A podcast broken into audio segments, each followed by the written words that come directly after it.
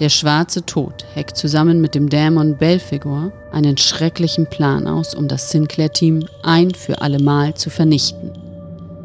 Während der Geisterjäger mit seinen Freunden versucht, einige brutale Morde in Paris aufzuklären, ahnt er nicht, dass er sich immer tiefer in dem raffiniert gesponnenen Netz seiner Erzfeinde verstrickt, bis es zu spät ist. Geisterjäger John Sinclair, der Hexer von Paris.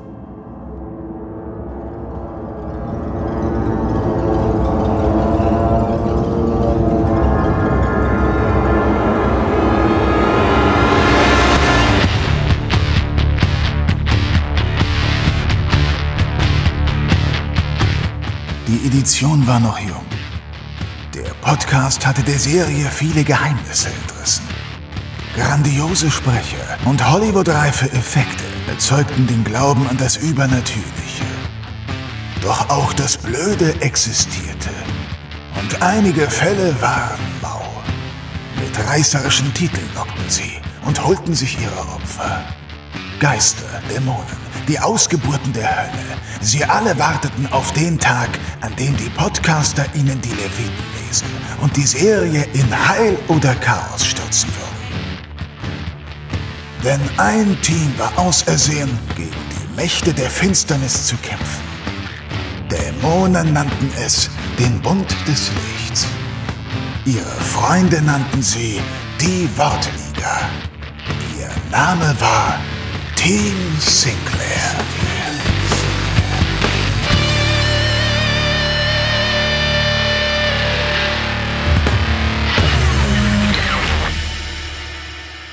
Ja, hallo, hier meldet sich das Team Sinclair das zweite Mal nach der Winterpause und wir, das sind die Franzi Hallo.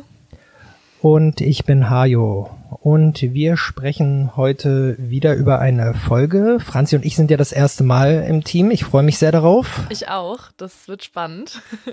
Ja, und ähm, bevor wir jetzt über die Folge sprechen, müssen wir ja auch noch eine Challenge abarbeiten, die uns unser Vorgängerteam gestellt hat.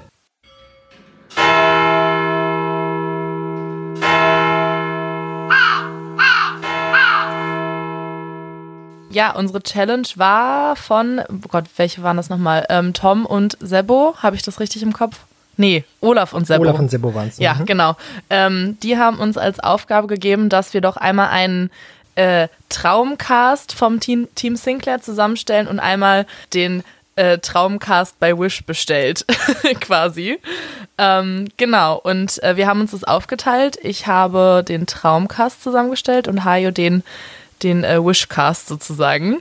Ich muss sagen, ich fand es gar nicht mal so einfach, weil es so unfassbar viele Schauspieler gibt. Und ähm, ich habe auch irgendwie das erst versucht, so ein bisschen einzuordnen. Okay, nehme ich jetzt nur britische oder ähm, amerikanische Schauspieler? Nehme ich das alterstechnisch gerecht? Also ähm, dass die auch ungefähr so alt sind wie halt die äh, Charaktere bei John Sinclair. Und also ich war sehr verwirrt, aber ich hoffe, ich habe einen ganz guten Cast zusammengestellt. Ja, bin ich gespannt. okay, also als John habe ich ganz klassisch Brad Pitt von damals, als er noch ein bisschen jünger war. ähm, fand ich irgendwie passend, weil Brad Pitt halt auch so ein bisschen so dieses Heroische hat und ähm, der hat ja auch mal blonde Haare zumindest hellere Haare. Und natürlich ein krasser Frauentyp, ne? Genau, ein krasser Frauenschwarm. Und der kann ja auch gut mit Knarren umgehen und so. Und also ich fand es einfach passend. Ja, ich äh, habe jetzt gerade im Kopf, äh, wie er so wie bei sieben die Knarre so von oben, so die Beretta auf ja, ja, genau. Kopf vom Ghoul hält. Genau. ja, finde ich passend. Mm, sonst sag du doch einfach deinen Vergleich dazu. Dann haben wir die, die beiden äh, äh, Charaktere direkt verglichen dann ist der Kontrast größer. Ich habe ganz einfach und profan gedacht, ich brauche jetzt äh, einen großen blonden Mann, der auch ein bisschen sich prügeln kann und da habe ich Dolph Lundgren genommen. Äh, okay, ja, den google ich mal direkt. Weil Ja. der sagt mir was vom Namen, aber ich weiß gar nicht, Ja, Dolph. Lundgren ist es ein ziemlicher B-Movie-Darsteller. Mhm. Ähm, der hat ganz schön Schund teilweise gemacht, aber ähm, ich muss ihm noch dazu sagen, fairerweise, dass man, ich kenne ihn natürlich nicht persönlich, aber dass man über Dolph Lundgren sagt, dass er wohl ähm, geistig einiges auf dem Kasten hat. Also der spricht Ah, ja? mehrere Sprachen, hat auch ein Studium abgeschlossen und so weiter. Und ähm, das ist ein krasser Kampfsportler, der ist so an die zwei Meter groß und ähm, ich habe den jetzt auch gesehen, also optisch passt es auf jeden Fall.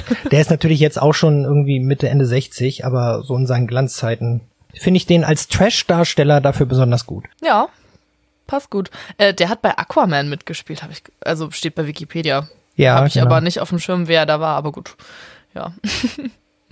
Okay, mm, ich habe als Traumdarstellerin für Jane habe ich Charlize Theron.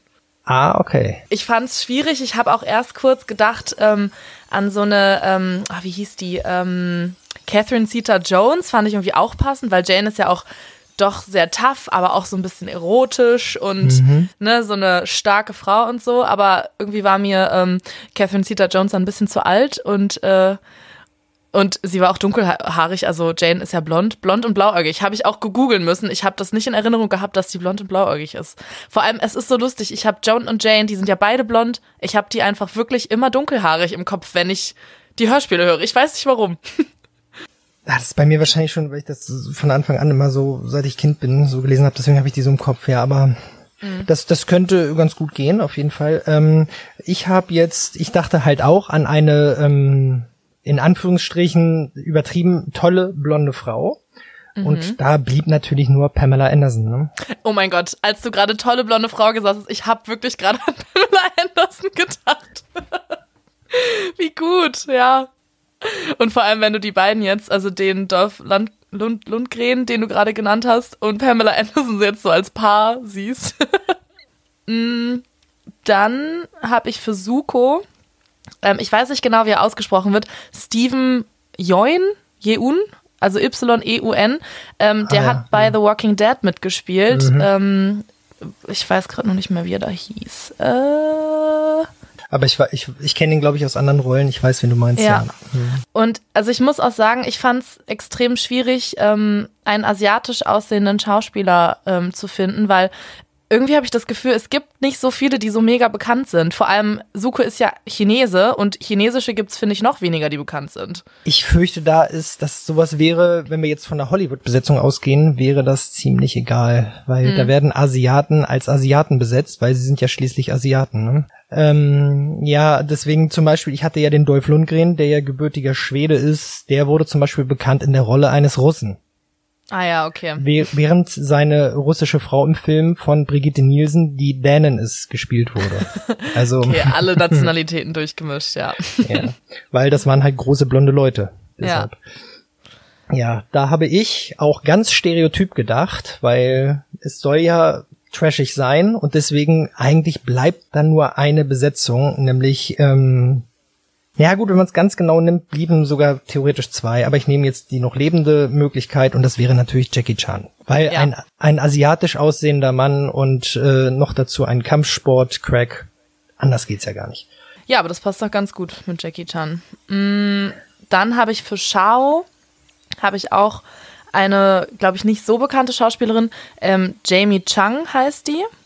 Ähm, die hat damals bei Sucker Punch mitgespielt. Ja, und jetzt gerade bei äh, Dexter New Blood, also diese neunte Staffel von Dexter, die jetzt gerade rausgekommen ist.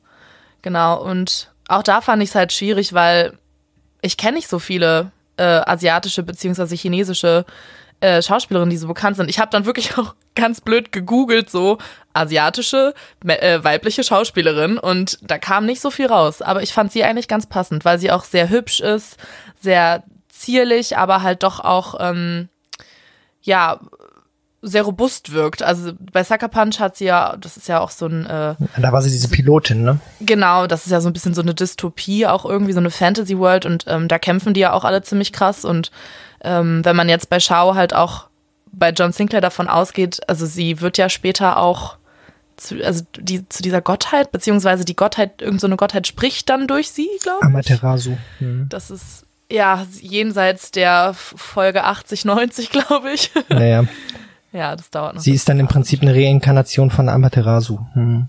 genau, so war das. Ja, ja. ja. Ja, da habe ich, auch Schwierigkeiten gehabt und da habe ich jetzt niemand wirklich passendes gefunden. Ich hätte jetzt natürlich irgendeine asiatische äh, Trash-Schauspielerin nehmen können, da wird es einige geben, aber das, da habe ich jetzt niemand wirklich gefunden, weil da jetzt irgendeinen Namen einfach auf Krampf zu finden, fand ich jetzt irgendwie auch blöd und mhm. den kennt dann sowieso niemand, wenn man dann als Hörerin äh, googeln muss dafür. Da habe ich jetzt niemand so wirklich gefunden. Mhm. Ähm, ich habe jetzt gerade spontan so an Lucy Lou gedacht, ist jetzt zwar ja. nicht so trashig, aber sie ist halt, glaube ich, so mit die bekannteste. Genau, das wäre auch wieder so ein, so, so, so einfach so ein stereotyper genau. Klassiker dann. Hm. Ähm, okay, also ich habe als nächstes ähm, Bill Connolly und mhm. da habe ich John Krasinski. Auch so ein bisschen aus dem Grund, dass ich für Sheila Emily Blunt habe und die beiden sind ja auch in echt verheiratet und Bill ah, Connolly okay. und Sheila ja auch. Und ich weiß nicht, ich fand die beiden irgendwie ganz gut als Pärchen. Ähm, aber ja, so richtig überzeugt bin ich von beidem nicht, weil ähm, Bill und Sheila, ich weiß nicht, ähm, ich, ich, ich fand, die sind so, nicht, dass sie jetzt eigenschaftslos sind, aber ich finde äh, das schwierig, den äh, ja, Schauspieler zuzuordnen, also aufgrund der zum Beispiel Charaktereigenschaften. Irgendwie bei Bill habe ich gedacht, gut, er ist ja Journalist und John Krasinski kann ich mir ganz gut als Journalisten vorstellen. So Emily Blunt ähm, ist ja auch also wirkt auch so ein bisschen, wie soll ich das sagen, hoheitsvoller, kann sie zumindest. Und Sheila ist ja wohl auch sehr reich. Also ich finde, das könnte man Emily Blunt auch ansehen, dass sie aus gutem Hause kommt. Daran habe ich das jetzt so ein bisschen festgemacht. Hm, tatsächlich, gut, ich meine, wir reden jetzt, muss man mal ganz klar festhalten, hier über äh, Groschenromane, ne? Und mhm ja, da sind halt auch Figuren, haben die Charaktereigenschaft Millionärstochter oder oder Asiate oder Reporter. Das sind dort halt Charaktereigenschaften, ja. wenn es in Wirklichkeit keine sind. Das ist wie bei äh, den frühen Star Trek, wo die Charaktereigenschaft Russe oder Schotte war. Ja.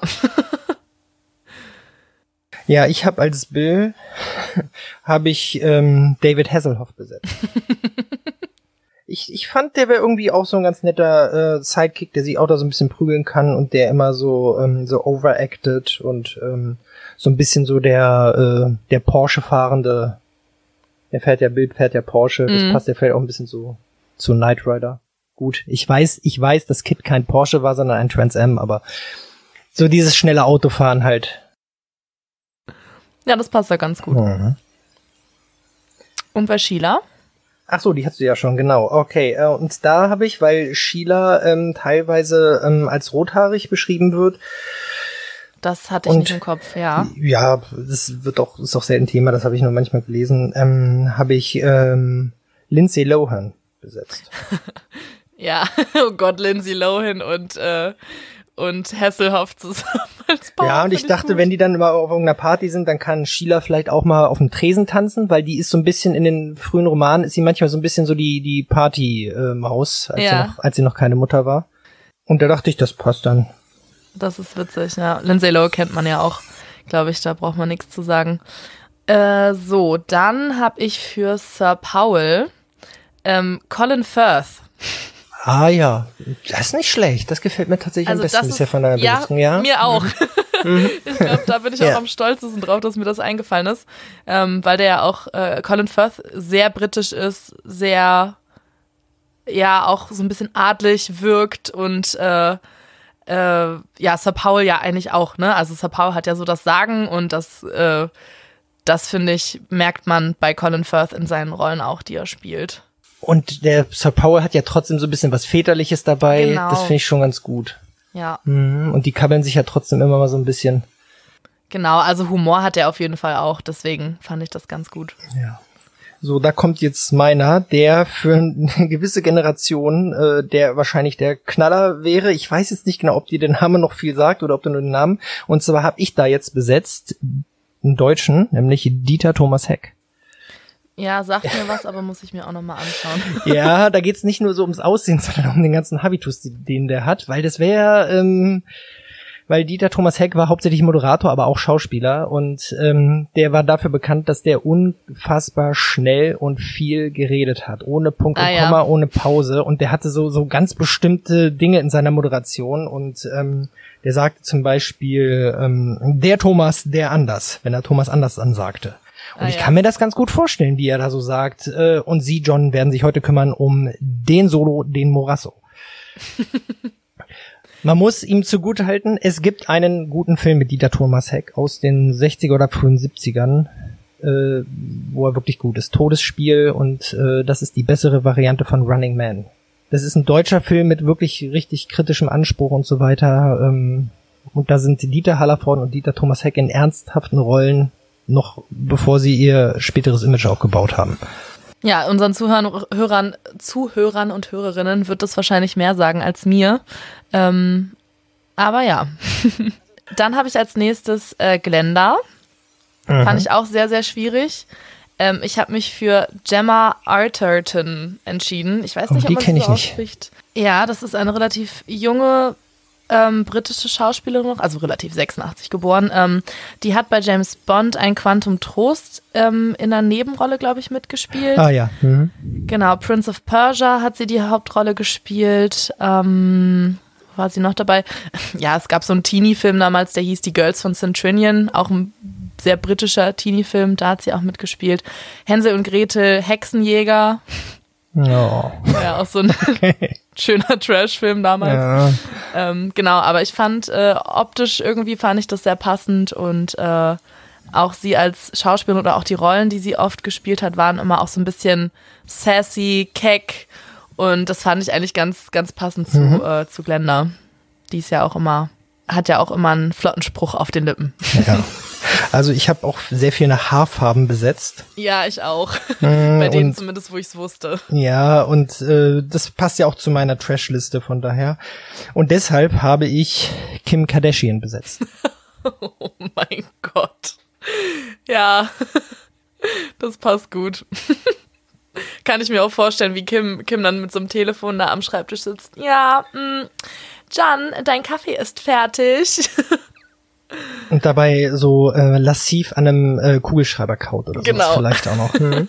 Ja. Oder, oder, oder die Brille so auf die Nase schiebt und dann so rüber guckt. Und dann ihr Haar so nach hinten wirft, so über die Ja, Schulter. genau. Super. Gut, ähm, dann habe ich noch Myxin. Ja. Ähm, ja, und das war ganz witzig, weil, also ich habe für Myxin Ben Kingsley. Ähm, Wegen der Stimme. Ja, und das ist mir erst hinterher dann aufgefallen, dass der ja auch den spricht, äh, zumindest in ein paar Folgen. Ja. Und ich finde es aber trotzdem einfach passend. Also auch vom Aussehen gut. Myxin ist ja wahrscheinlich ein bisschen, also wird ja als, glaube ich, ein bisschen kleiner beschrieben, äh, hat so grünliche Haut irgendwie, ein bisschen älter. Ähm, und irgendwie kann ich mir das bei Ben Kingsley sehr gut vorstellen. Ähm, weil der ja auch so ein, der hat auch so, so, so einen Schalk hinter den Augen, aber auch immer so ein bisschen was ja, so Zwielichtes. Man kann ihn nicht so richtig einordnen. Auch finde ich, viele Charaktere, die er spielt, sind so sehr zwiegespalten. Entweder ist er die meiste Zeit des Films der Gute, der sich am Ende als Böse entpuppt, oder man denkt, er ist der Böse und er ist am Ende doch gut, oder er ist beides. Und also, Ja. und das ist Myxin ja auch. Myxin steht ja auch immer so zwischen, zwischen den Seiten. Ja. Ja, und da habe ich jetzt jemanden, der eigentlich überhaupt kein Trash-Schauspieler ist, sondern der schon auch ähm, sehr gute Sachen gemacht hat und auch, denke ich, schon zur A-Riege gehört. Aber die Besetzung an sich wäre trashig, weil das wieder so stereotyp wäre. Da habe ich nämlich äh, Steve Buscemi. Der hat ganz viel gemacht. Der hat Fargo gemacht und Boardwalk Ah, ja. Empire und äh, vi- viele Sachen hat bei Sopranos auch mitgespielt.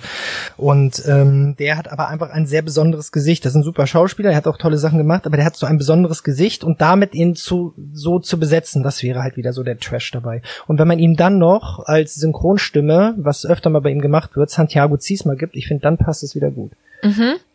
Ja, ich habe ihn mir jetzt gerade nochmal angeschaut. Ich kenne ihn auch. Das ist so witzig, wie viele Schauspieler man kennt, aber dann eher vom Aus, also vom Gesicht als, als vom Namen. Und ja, das Gesicht vergisst man ja auch Nee, nicht. ne? wirklich nicht.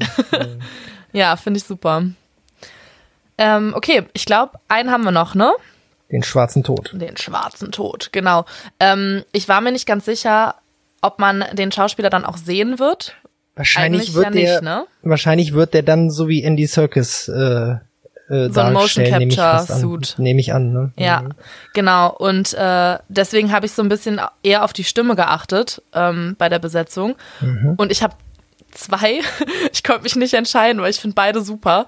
Ähm, und zwar einmal Josh Brolin, der ja auch äh, Thanos jetzt in den äh, Avengers-Filmen gespielt hat. Ah, okay.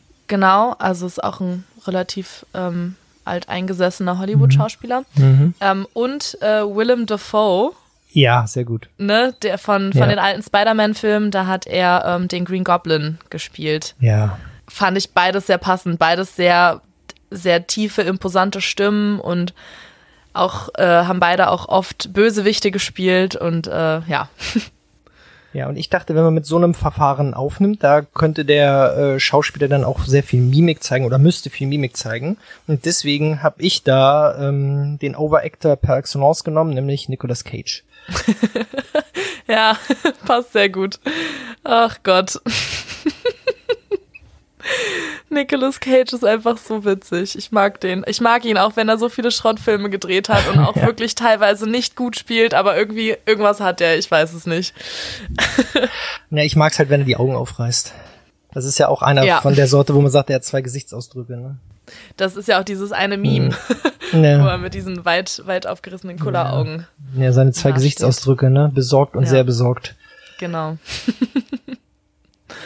ja, okay. Dann haben wir, glaube ich, die Challenge äh, gut beantwortet und erfüllt, würde ja, ich sagen. genau.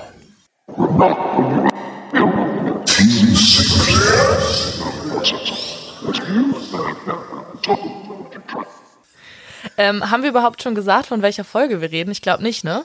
Aber das können wir nochmal nachholen. Das habe ich verschwiegen für all die Leute, die den Titel nicht gelesen haben beim Genau. Anklicken.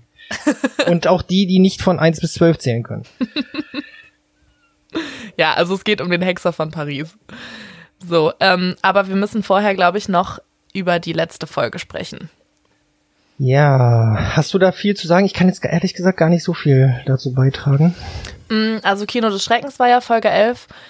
Also ich mag die Folge. Ich finde zum Beispiel am Anfang, also oder generell diese Idee, dass ähm, aus einem Film halt, also wenn man im Kino sitzt und dass aus der Leinwand dann halt eine Figur rauskommt, also quasi eine Figur, die in dem Film vorkommt, finde ich, ist mega die coole Idee, weil das ist ja auch so eine der schlimmsten Ängste, die man, glaube ich, haben kann, wenn man irgendwie einen Horrorfilm oder sowas guckt.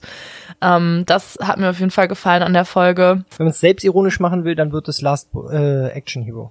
Wie meinst du das, Action Hero? Last Action Hero, der Film. Ach so, ist das ein Film? Ah, den Schwarzenegger. kenn ich nicht. Ah ja, da, okay. Da reist nämlich ein Junge mit einer magischen äh, Kinokarte in die Filmwelt. Ah, okay. und trifft auf diese ganzen Filmklischees. Das ähm, äh, versucht den Leuten klarzumachen, dass sie nur in einem Film stecken und die merken das aber nicht. Und Arnold Schwarzenegger parodiert da sozusagen selbst seine eigene Rolle als Actionheld, die er da ja zu der Zeit, Zeit schon hatte. Und ähm, äh, er hat immer Erklärungen dafür, äh, warum das alles so ist. Zum Beispiel ähm, sagt er, naja, ist dir nicht mal aufgefallen, hier gibt es keine Frau, die nicht super aussieht. Warum gibt es nicht eine einzige normale oder graue Maus? Und dann sagt er, naja, das ist halt Kalifornien, ne? ja, und irgendwann kommt der dann, kommt der dann raus in die reale Welt und schlägt eine Autoscheibe mit der bloßen Faust ein und stellt fest, dass das richtig weh tut. Klar, weil er ist ja nicht mehr in der Filmwelt. Genau. Witzig.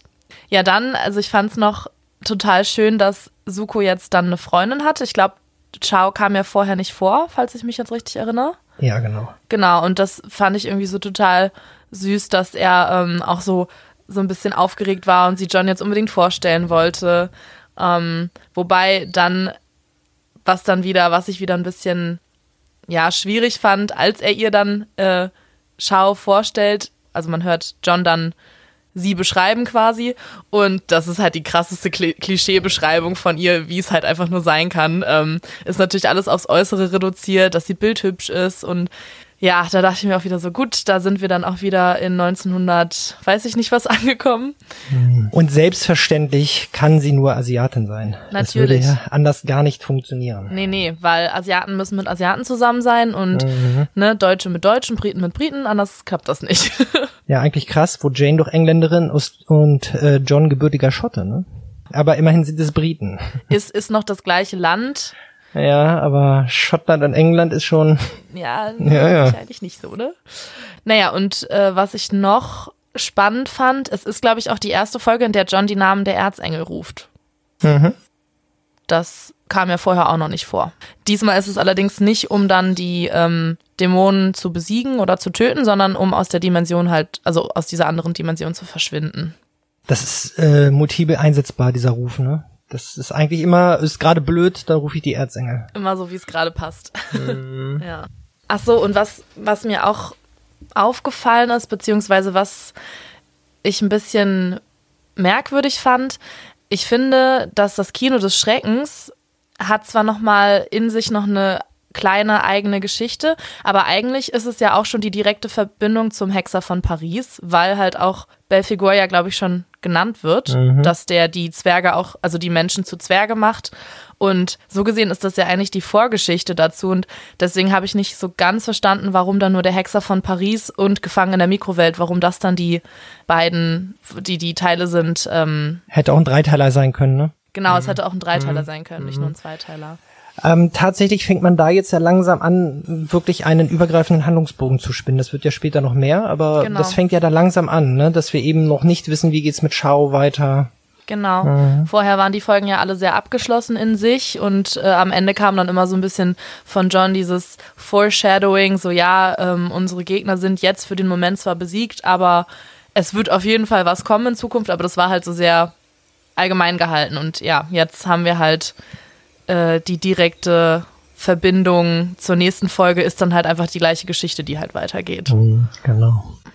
Ist auch der erste Zweiteiler, den wir jetzt haben mit Kino des, äh, mit Hexer von Paris mhm. und Gefangen in der Mikrowelt. Genau. Team Sinclair.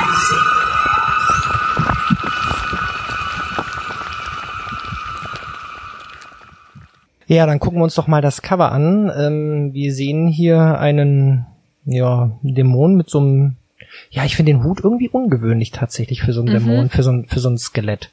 Und das Ding ist auch, ähm, ja, das wird nicht so benannt, aber soll das Bellfigur sein? Eigentlich würde man sich eher an einen schwarzen Tod erinnert äh, fühlen, würde ich behaupten, obwohl ich mir den auch nicht mit so einem Hut vorgestellt habe. Ja, also der Hexer von Paris ist ja Belfigur aber ich glaube, auf dem Cover ist der schwarze Tod zu sehen, weil das ist doch genau die, ähm, also das Bild, was äh, Caroline später in ihren Träumen sieht. Also sie, sie mm, erzählt ja, ja dann, das stimmt, ja. ne, dass sie so ein schwarzes Skelett, ähm, was hier auch, naja, grau-weiß ist, ähm, das dann den Eiffelturm äh, umklammert. Also das ist dann wahrscheinlich die Szene aus der Vision. Okay, gut, dann ist es so gemeint, so könnte man das sehen, ja. Ja man könnte es auch einfach symbolisch sehen, ne? Dass der Eiffelturm steht äh, stellvertretend symbolisch für Paris, weil das erkennt man wirklich jeder. Und dass dieses, dieses Skelett den so um, umklammert, äh, ist dann eigentlich wahrscheinlich nur so zu sehen als Symbol, ne, dass er jetzt nach der Macht in Paris greift, so irgendwie. Ja, dass er die, die Stadt in seinen, äh, in, in seinen Fängen hat. Ja, genau. Ähm, tatsächlich, wo du gerade mit dem, ähm, das mit dem Hut meintest, dass der ungewöhnlich ist, ähm, ich finde auch den Mantel so ein bisschen ungewöhnlich. Also er sieht so ein bisschen aus wie so ein, ja, wie so ein Kommissar in einem Trenchcoat irgendwie. Ja, oder so ein bisschen so ein Kutschermantel, hatte ich gedacht, weil er ja auch so, so, so, so einen Schulterüberschlag hat, ne? Ja, das auch. Oder wie äh, einer von den Zauberern bei Harry Potter. Hier der eine, der Zaubereiminister, der hat, glaube ich, auch so einen ähnlichen Mantel an. Ach so, bei Harry Potter kenne ich mich nicht so gut aus. Ah, okay. Ich schon. mm, aber ich finde das Cover eigentlich ziemlich schön. Ja, schön auf jeden Fall, klar. Ja. Hm. So, haben wir was Besonderes zur Besetzung? Wir müssen jetzt vielleicht nicht alle aufzählen, ne? aber ein paar Namen können wir ja vielleicht mal erwähnen. Mhm. Ja, also das eine, was mir aufgefallen ist, direkt beim Hören, ähm, Caroline, die wird gesprochen von Daniela Reidis. Genau. Und ähm, ich habe die tatsächlich die Stimme erkannt von damals. Äh, es gab so ein Disney-Animation, ich weiß gar nicht, ob es Disney war, aber so ein Animationsfilm auf jeden Fall. Oder also die Barbie-Filme gibt's ja, ne? Mhm. Ähm, und es gab einen Film, den ich als kleines Kind gesehen hatte, und das war Barbie in Schwanensee. Und da hat sie nämlich irgendwie die kleine Schwester von Barbie oder auf jeden Fall irgendwie so ein kleines Mädchen gesprochen. Und ich finde, sie hat so eine markante Stimme. Also mir ist das sofort ins Ohr gegangen. Und ich war so, okay, die kenne ich von damals. Solche Sachen habe ich sehr häufig, aber ja. da ist es mir nicht passiert. Kann ich verstehen. Den Film hast du wahrscheinlich nicht gesehen. nee, den habe ich nicht gesehen. Ja. das macht auch nichts. Ähm, ja, und sonst, ähm, also Le Brac haben wir, das ist wieder Udo Schenk, den kennen wir ja auch schon aus diversen anderen John Sinclair-Folgen. Ja, man misstraut ihm sofort, aber er ist ja diesmal der Nette, ne? Er ist tatsächlich ein guter und äh, also es ist sogar ein bisschen tragisch, was mit ihm passiert. Ja. Spoiler. Ja. ähm, Ja, aber äh, nee, er ist diesmal einer der Guten, was sehr ungewöhnlich ist. Ja. Wir haben noch einen besonderen, und zwar ähm, Douglas Welbert, der zum Beispiel, ähm, er ist der Sohn des ersten Krümelmonstersprechers und hat auch selbst das Krümelmonster dargestellt. Ich weiß gar nicht, ob es immer, also ich glaube, er war sogar das letzte, äh, die letzte Besetzung des Krümelmonsters, unter anderem. Hat auch viele andere Sachen gemacht und der ist auch äh, eine ziemliche Hörspiellegende. Also bei drei Fragezeichen war er auch öfter in markanten Rollen dabei. Hat ja, beim, beim Ameisenmenschen unter anderem mitgesprochen, auch noch ein paar andere Roten Piraten und so weiter. Und ähm, dazu kommt auch noch, dass er äh, Macabros gesprochen hat. Das ist eine, auch eine Europa-Hörspielserie aus den 80ern. Auch eine äh, Vertonung eines, ja, im Prinzip ist das ein, ein fast schon so ein geistiger Bruder von John Sinclair, weil das ist auch so ein Groschenroman-Held, äh, der auch mhm. Geister jagt. Naja, und, spannend. Ja, und dort hatte er eine ähm, Partnerin, die gesprochen wurde von der tatsächlichen Ehefrau von Douglas Welbert und die spricht äh, hier seine Partnerin als Professor Zamora, allerdings erst in der nächsten Folge. Ah ja, also seine echte Lebenspartnerin. Seine tatsächliche Lebenspartnerin und die waren beide die Besetzung von, die Hauptbesetzung von Macabros damals. Ach ja, ja, witzig, dass die jetzt dann zweimal auch quasi in zwei Produktionen äh, äh, ja, ein Paar ges gesprochen haben. Ja, und ähm, das wird jetzt wieder so eine Nummer, wie es immer bei Olaf ist, ne, wenn Tom und Sebo sagen, alte Männer erzählen vom Krieg. und sowas mache ich jetzt gerade. Ja. ist doch gut, dann haben wir das in unserer Konstellation auch. Dich haben wir dann dafür. Grüße an Olaf, ich weiß, wie du dich fühlst und ich bin mir sicher, du hast das mit der Besetzung von Macabros auch gewusst. Bestimmt, Olaf weiß alles. Ja, ähm, wo du gerade ähm, Douglas Welbert erwähnt hast, ähm, der hat auch den Erzähler in Die sieben Zwerge, der Wald ist nicht genug gesprochen. Ist mir auch noch aufgefallen. Ja. Ach so, und eins wollte ich auch noch ähm, anmerken, und zwar die Sarah, ähm, die wird von Ariane Borbach gesprochen und das ist ähm, Frau Martin bei äh, Bibi und Tina. Das ist mir auch noch äh, beim Hören aufgefallen. Also die Stimme kannte ich auch auf jeden Fall. Und vorhin hattest du Catherine Zeta Jones, die hat sie auch sehr häufig synchronisiert. Ah ja, da schließt sich der mhm. Kreis wieder. Mhm. ja, und also die anderen Sprecher ähm, von, äh, wen haben wir denn noch? Ähm, Roger haben wir noch, Philipp Chapman, der war auch in diversen John Sinclair-Folgen dabei. Von Bois, das ist Matthias Hase, der war auch in verschiedenen John Sinclair-Folgen dabei. Also wir haben auch viele Sprecher hier, die auch. Viel Recycling. Hm, Jochen, Meim, Jochen Meimsheimer natürlich. Hm. Genau, Belfigor, Jochen Meimsheimer. Also nicht viel Neues. nee.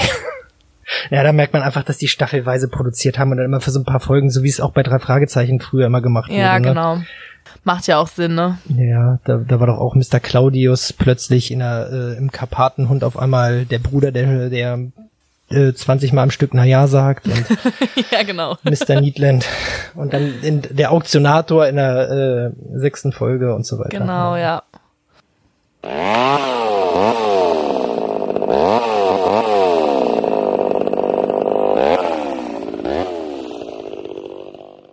Okay, dann fangen wir an mit der ersten Szene im Zwischenreich. Yes. Ja, Urdämonen, Brachland, alles, was äh, Joachim Kerzel da so an Klischees raushauen kann. Und es beginnt mit einem Donnergrollen, natürlich. donnert, donnert das eigentlich die ganze Zeit in der Hölle? Also ist da immer so Dauergewitter oder meinst du, da regnet's auch?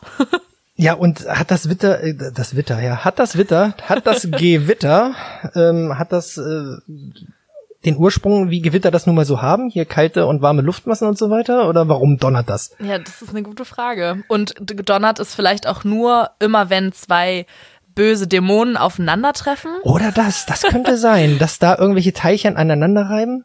Und äh, haben die, die Tiefs, die da aufziehen, auch einen Namen? Und gibt es da einen Wetterbericht und so weiter? Das sind schon wichtige Fragen, ja.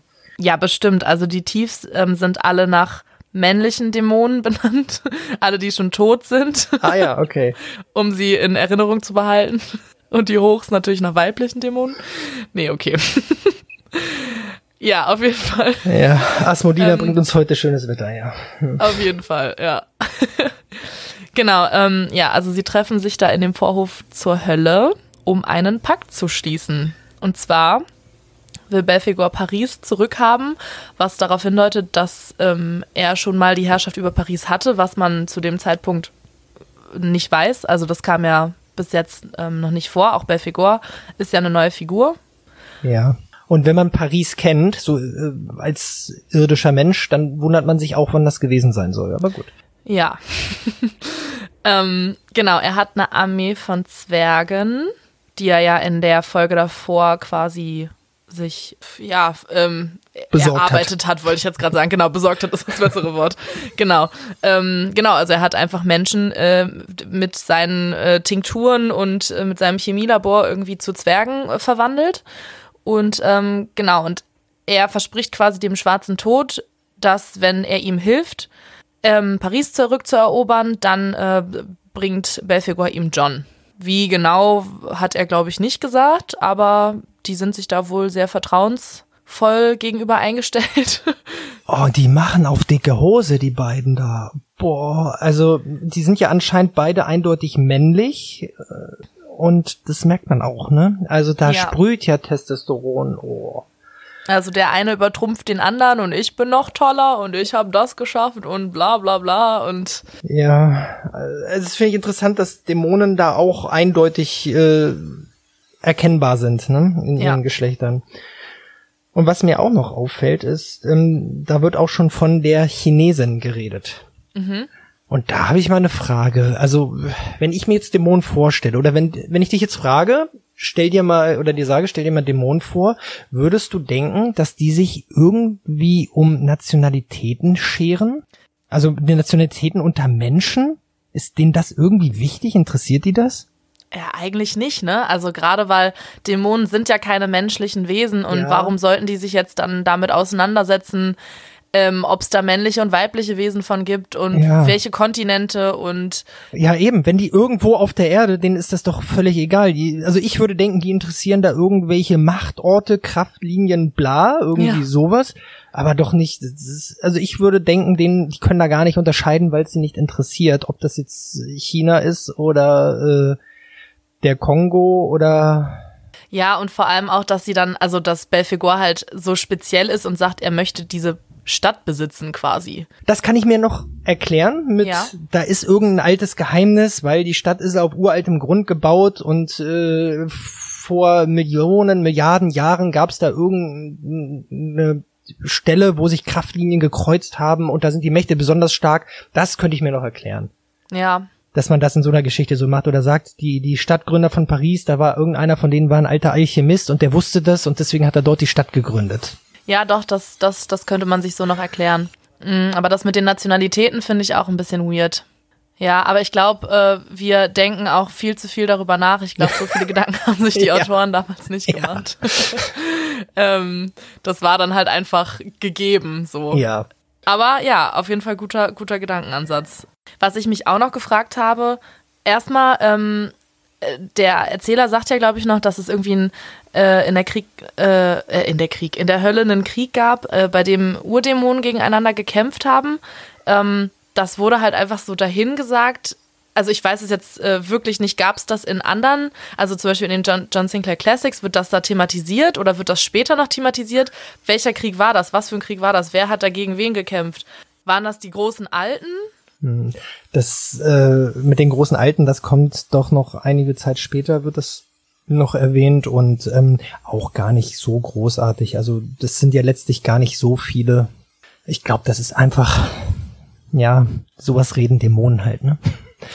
sowas ist halt immer irgendwie. Es gab immer irgendeinen alten Krieg. Wenn du irgendwas über Dämonen machst, äh, dann musst du immer von alt, uralten Zeiten und äh, längst vergessenen und so weiter und so. Ja, und, und alten Machtstrukturen und äh, alle wollen das bekämpfen und besser sein und, oder beziehungsweise noch böser sein und mehr Macht und Herrschaft. Und Ja, wenn du einen Agentenfilm machst, dann muss es immer um einen Mikrofilm gehen und äh, bei Dämonen muss es immer um irgendwelche uralten Kriege und das, Machtverhältnisse geht. so reden ja. Dämonen halt. So habe ich das abgehakt. Lassen wir das so stehen. ähm, ja, und das andere, das spielt da auch so ein bisschen mit rein. Ähm, ich frage mich halt immer, sitzen Dämonen halt so jahrelang in der Hölle und haben dann plötzlich so von einem Tag auf den nächsten die Idee so, oh, warte mal, ähm, ich habe jetzt Bock, die Herrschaft über irgendwas zu übernehmen. Ich fange jetzt mal an, so, ich überlege mir jetzt was. Oder, oder wie kommen die darauf? Also, weil Dämonen sind ja offensichtlich auch uralt. Also, keine Ahnung, es wird ja nie thematisiert, wie alt Dämonen werden können, aber ich glaube nicht, dass die so eine menschliche Zeitspanne haben, in der sie, also, keine Ahnung, von so 60, 70 Jahren und dann sterben. Ja, also Oder? eigentlich würde ich mir auch vorstellen, dass die äh, gar kein, äh, gar keine Vorstellung von Zeit haben. haben. Nee, dass sie vielleicht auch gar kein, gar keine wirklich Zeit haben. Dass, wenn du nicht alterst und alle um dich herum auch nicht altern, wie es da in der Hölle wahrscheinlich ist, dann gibt's ja eigentlich gar keine Zeit, wenn nicht, nichts irgendwie verfällt. Aber irgendeine Vorstellung, irgendein Konzept von Zeit scheinen die ja schon zu haben, wie die äh, immer so auftreten, ne?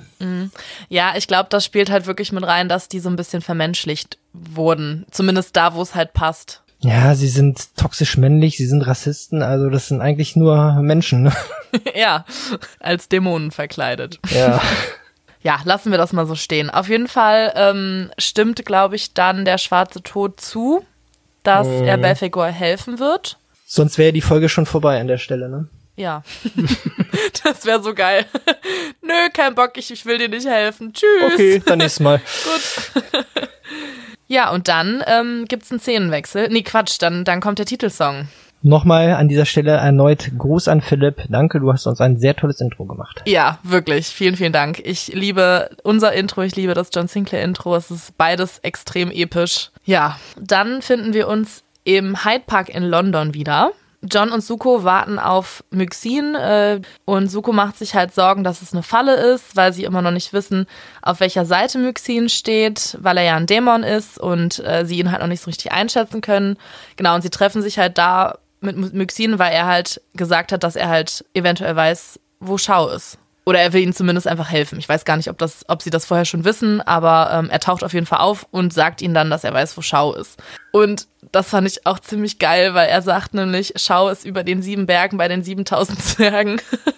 und das fand ich mega geil, dass es halt so eine Popkultur-Anspielung war ähm, und dass sie damit quasi so die reale Welt mit reingenommen haben. Fand ich witzig. Und Suko nimmt es als blöden Witz, während äh, Myxin das aber tot ernst meinte, ne? Genau, ja. Und dafür kriegt Suko auch gleich erstmal eine Ladung Energieblitze. Interessant finde ich, dass Suko hier ähm, zur Vorsicht mahnt, was ich nicht unangebracht finde, während John sofort mitmacht beim Spiel der Dämonen. Steigt sofort ein und sagt ja, okay, hier erzähl mal und da ist John erstaunlich risikobereit, finde ich. Ja, zumal es halt um eine Freundin von denen geht. Also es ist ja nicht irgendwer, ne? Mhm.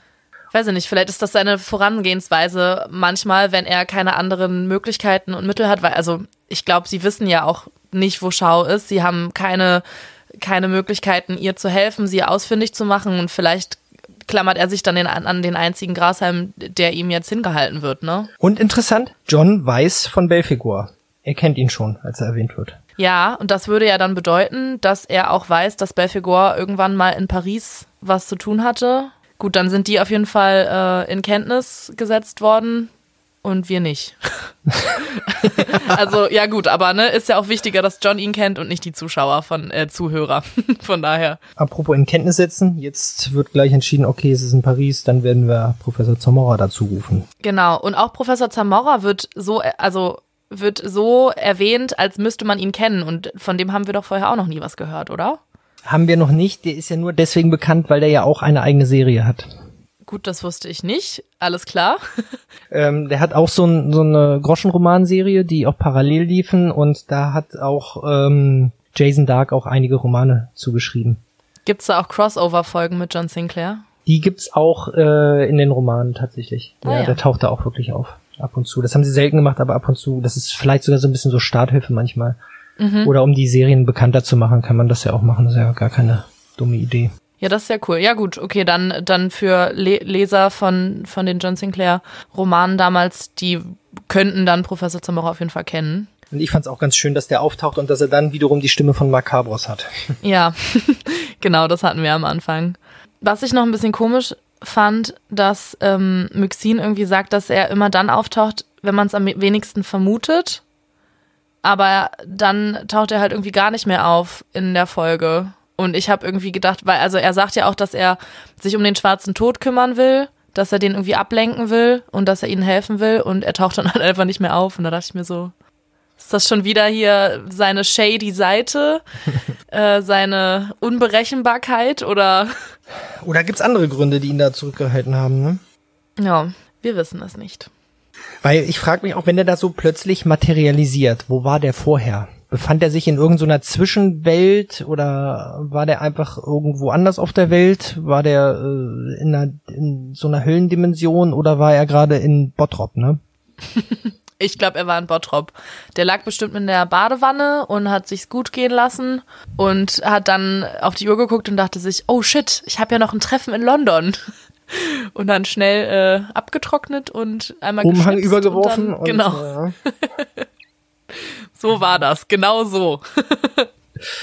ja, gut. Ja, nee, aber also ich, ich weiß auch wirklich nicht, ob, wo Myxin lebt. Also ob der überhaupt noch im Dämonenreich lebt oder ob der irgendwie jetzt auf der Erde lebt. Ja, es gibt ja da auch ganz viel dazwischen. Ja. Das, das ist ja auch, das ist ja so wie die Sache mit den äh, Dämonenkriegen vorhin, ne? Das ist ja, es gibt ja immer diverse Minderglobulen und Zwischenreiche und und da hängen die ja dann auch öfter mal rum, glaube ich. Vielleicht hat er auch da seine Badewanne. Ja. genau, ähm, dann haben wir einen Szenenwechsel. Wir sind in einem Hotel, Hotel Vert hieß es, glaube ich, ähm, und da möchte ein junger Mann namens Roger Dulin ähm, einchecken. Ähm, genau, es wird noch erzählt, dass das Haus früher mal ein Bordell war und dass er von einer sehr netten Dame, Madame äh, Rosa, wir sind ja in Frankreich, ich wollte gerade Madame Rosa sagen, aber nein, Madame Rosa, ähm, empfangen, genau. Und ähm, ja, er ist so ein bisschen zögerlich. Äh, sie zeigt ihm dann das Zimmer und er weiß nicht so richtig, na, soll er das nehmen oder nicht? Und sie macht ihm dann einen Sonderpreis, weil er Student ist und zum ersten Mal in Paris ist ähm, und bietet ihm das Zimmer dann für 30 Euro die Nacht an. Und das fand ich ein bisschen merkwürdig, weil er dann nämlich sagt, dass er quasi im Geiste ähm, zwei Tage Aufenthalt in Paris streicht, weil das offensichtlich sehr viel Geld ist. 30 Euro in Paris für ein Hotel. Für eine Nacht. Ja, Ja. also egal wie schäbig das ist, Das ist, das ist doch lächerlich wenig. das ist doch geschenkt. Also selbst damals 1900, weiß ich nicht, 80 oder was. Ja. Also das fand ich super merkwürdig. Ja, und auch dieses ähm, ehemalige Bordell und Hotel, also ähm, ich finde, du hast ja ähm, sowohl Folge 1 als auch Folge 7 besprochen. Ich hatte da so ein bisschen Vibes vom Shocking Palace ja, und auch äh, vom, wie hieß es, äh, äh, Hotel Amour? Nee, in Folge 7. oh, wie wie heißt es denn? Meinst du das Schloss im Spessart? Chat äh, Chateau, Chateau d'Amour? Chateau d'Amour hieß es genau. Das war doch, das war doch auch so ein Bordell. Ja. Und es hat mich an beides erinnert. Das ist irgendwie haben wir bestimmte äh, so Tropes immer wieder bei John Sinclair. Und die Madame Rose hat mich wiederum erinnert an die Dame aus der Modelagentur bei der äh, Toten aus Atlantis. oh ja, stimmt. Mhm. Mm, Also das ist schon alles recht ähnlich, finde ich. Ja. Also man trifft ähnliche Charaktere immer wieder in anderen Zusammenhängen. In auch ähnlichen äh, Häusern, teilweise sogar wie in diesem Fall. Ja, und vor allem auch, wo du jetzt sagst, dass, äh, sie hat dich an die Dame ähm, von der Modelagentur erinnert. Ähm, Madame Rosa ist ja auch kein unbeschriebenes Blatt. Also die ist ja wirklich, die wirkt jetzt halt sehr nett, aber man erfährt ja später, dass sie früher wohl in der Untergrundszene äh, irgendwie ziemlich weit oben stand in der Rangliste Ja. und dass sie ja auch dieses Bordell, glaube ich, geführt hat. Ja, also und dass sie auf jeden Fall ziemlich krass drauf war so und dass sie erst aufgehört hat, als glaube ich ihre Tochter irgendwie verschwunden ist oder äh, getötet wurde oder irgendwas und sich dann halt zurückgezogen hat. Passt schon wieder, ja. Ja, dann geht's weiter. Schon mit der Nacht, ne? Während er schläft, der Genau. junge Mann. Und dann hört er einen Schrei und dann Klopfen. Genau. Ach so, vorher wollte ich noch sagen, das fand ich auch merkwürdig. Ähm, Madame Rosa verabschiedet sich mit den Worten Schlaf gut, mein Kleiner. ich war auch so, äh, weird. Das ist, wenn ich mir jetzt vorstelle, dass ich jetzt in so ein Hotel gehen würde und dann werde ich mit solchen Worten verabschiedet, dann würde ich mir auch denken, oh mein Gott, ich möchte hier sofort wieder weg. Es ist, das, ja, mm, ja, es ist schon unangenehm irgendwie, das stimmt, ja. Das wird mir auch nicht gefallen. Ja, genau, aber dann hört er das, äh, dann hört er einen Schrei und äh, geht zur Tür und dann hört er weitere so Klopfgeräusche und ähm, irgendwie so ein Schlagen. Und dann schleicht er zur Treppe und guckt übers Geländer und dann sieht er. Ähm, jetzt wird's richtig hässlich, ne? Jetzt wird's ai, richtig ai. eklig. Oh mein Gott. Ähm, dann sieht er Madame Rosa, wie sie auf dem Boden liegt und ähm, halt so ein, ja, ein Zwergwesen ähm, mit einer Brechstange auf ihren Hinterkopf, äh, Hinterkopf einschlägt. Auf ihren Hinterklopf. Äh, auf ihren Hinterklopf ein. Oh Gott. Genau. Ähm, ja, ich hatte das Wort Klopfen gerade ja, ja, das, damit ich, dabei. Ich, ich verstehe vollkommen, was da passiert ja. ist in deinem Klopf. Und, äh, in meinem Klopf, genau. Ja. Genau, und ich muss auch echt sagen, also die Hintergrundgeräusche waren so eklig. Also das ja. war so ein Matschen irgendwie. Und allein schon, wenn du dir das wirklich bildlich vorstellst, wie jemand mit einer Brechstange auf einen Hinterkopf einschlägt, so. Uh. Und immer und immer wieder. Oh, ei, ja. Ei, ei. Also da haben, da haben die sowohl äh, beim Geräusche herstellen als auch beim Schreiben und Erzählen richtig diebische Freude, oder? Absolut. Ja. das macht denen schon Spaß. Also das, das kannst du so nicht schreiben, wenn dir das nicht Spaß macht, sowas so, so eklig bildlich darzustellen. Ja, aber auch wiederum so so übertrieben, ja. dass dass es doch wirklich sehr sehr äh, selbstironisch wirkt. Also das kann man nur entweder wirklich als fiesen Gore oder als Selbstironie verkaufen. Ja, das stimmt. Ja, und dann, dann kommen ja die Zwerge von überall plötzlich. Ja. Und das finde ich ein bisschen komisch, ne? Also diese die Geräusche dazu. Es wird ja beschrieben, dass die etwa einen Meter groß sind. Und diese Geräusche, das klingt aber wie so ein Gewimmel von Insekten. Da habe ich mir vorgestellt, dass die nur einige Zentimeter groß sind, maximal, so wie sich das angehört hat. Mm, das stimmt, das fand ich auch merkwürdig. Allerdings glaube ich aber auch, dass diese Geräusche die, so, ein, so ein Flüstern darstellen sollen. Mhm. Also das wird ja, glaube ich, auch öfter in der Folge gesagt, dass die ähm, ja so vor sich hin so brabbeln, aber halt so flüstern, also so irgendwie so. Ja, aber das klingt so, als ob die da irgendwo aus dem, äh, weiß nicht, aus dem Ausguss kriechen und äh, ich meine, die sind einen Meter hoch. Das heißt, die sind so viel kleiner als ein normaler Mensch jetzt auch nicht. Nee, nee. In Anführungsstrichen normaler Mensch. Es gibt auch normale Menschen, die einen Meter groß sind. Aber ja.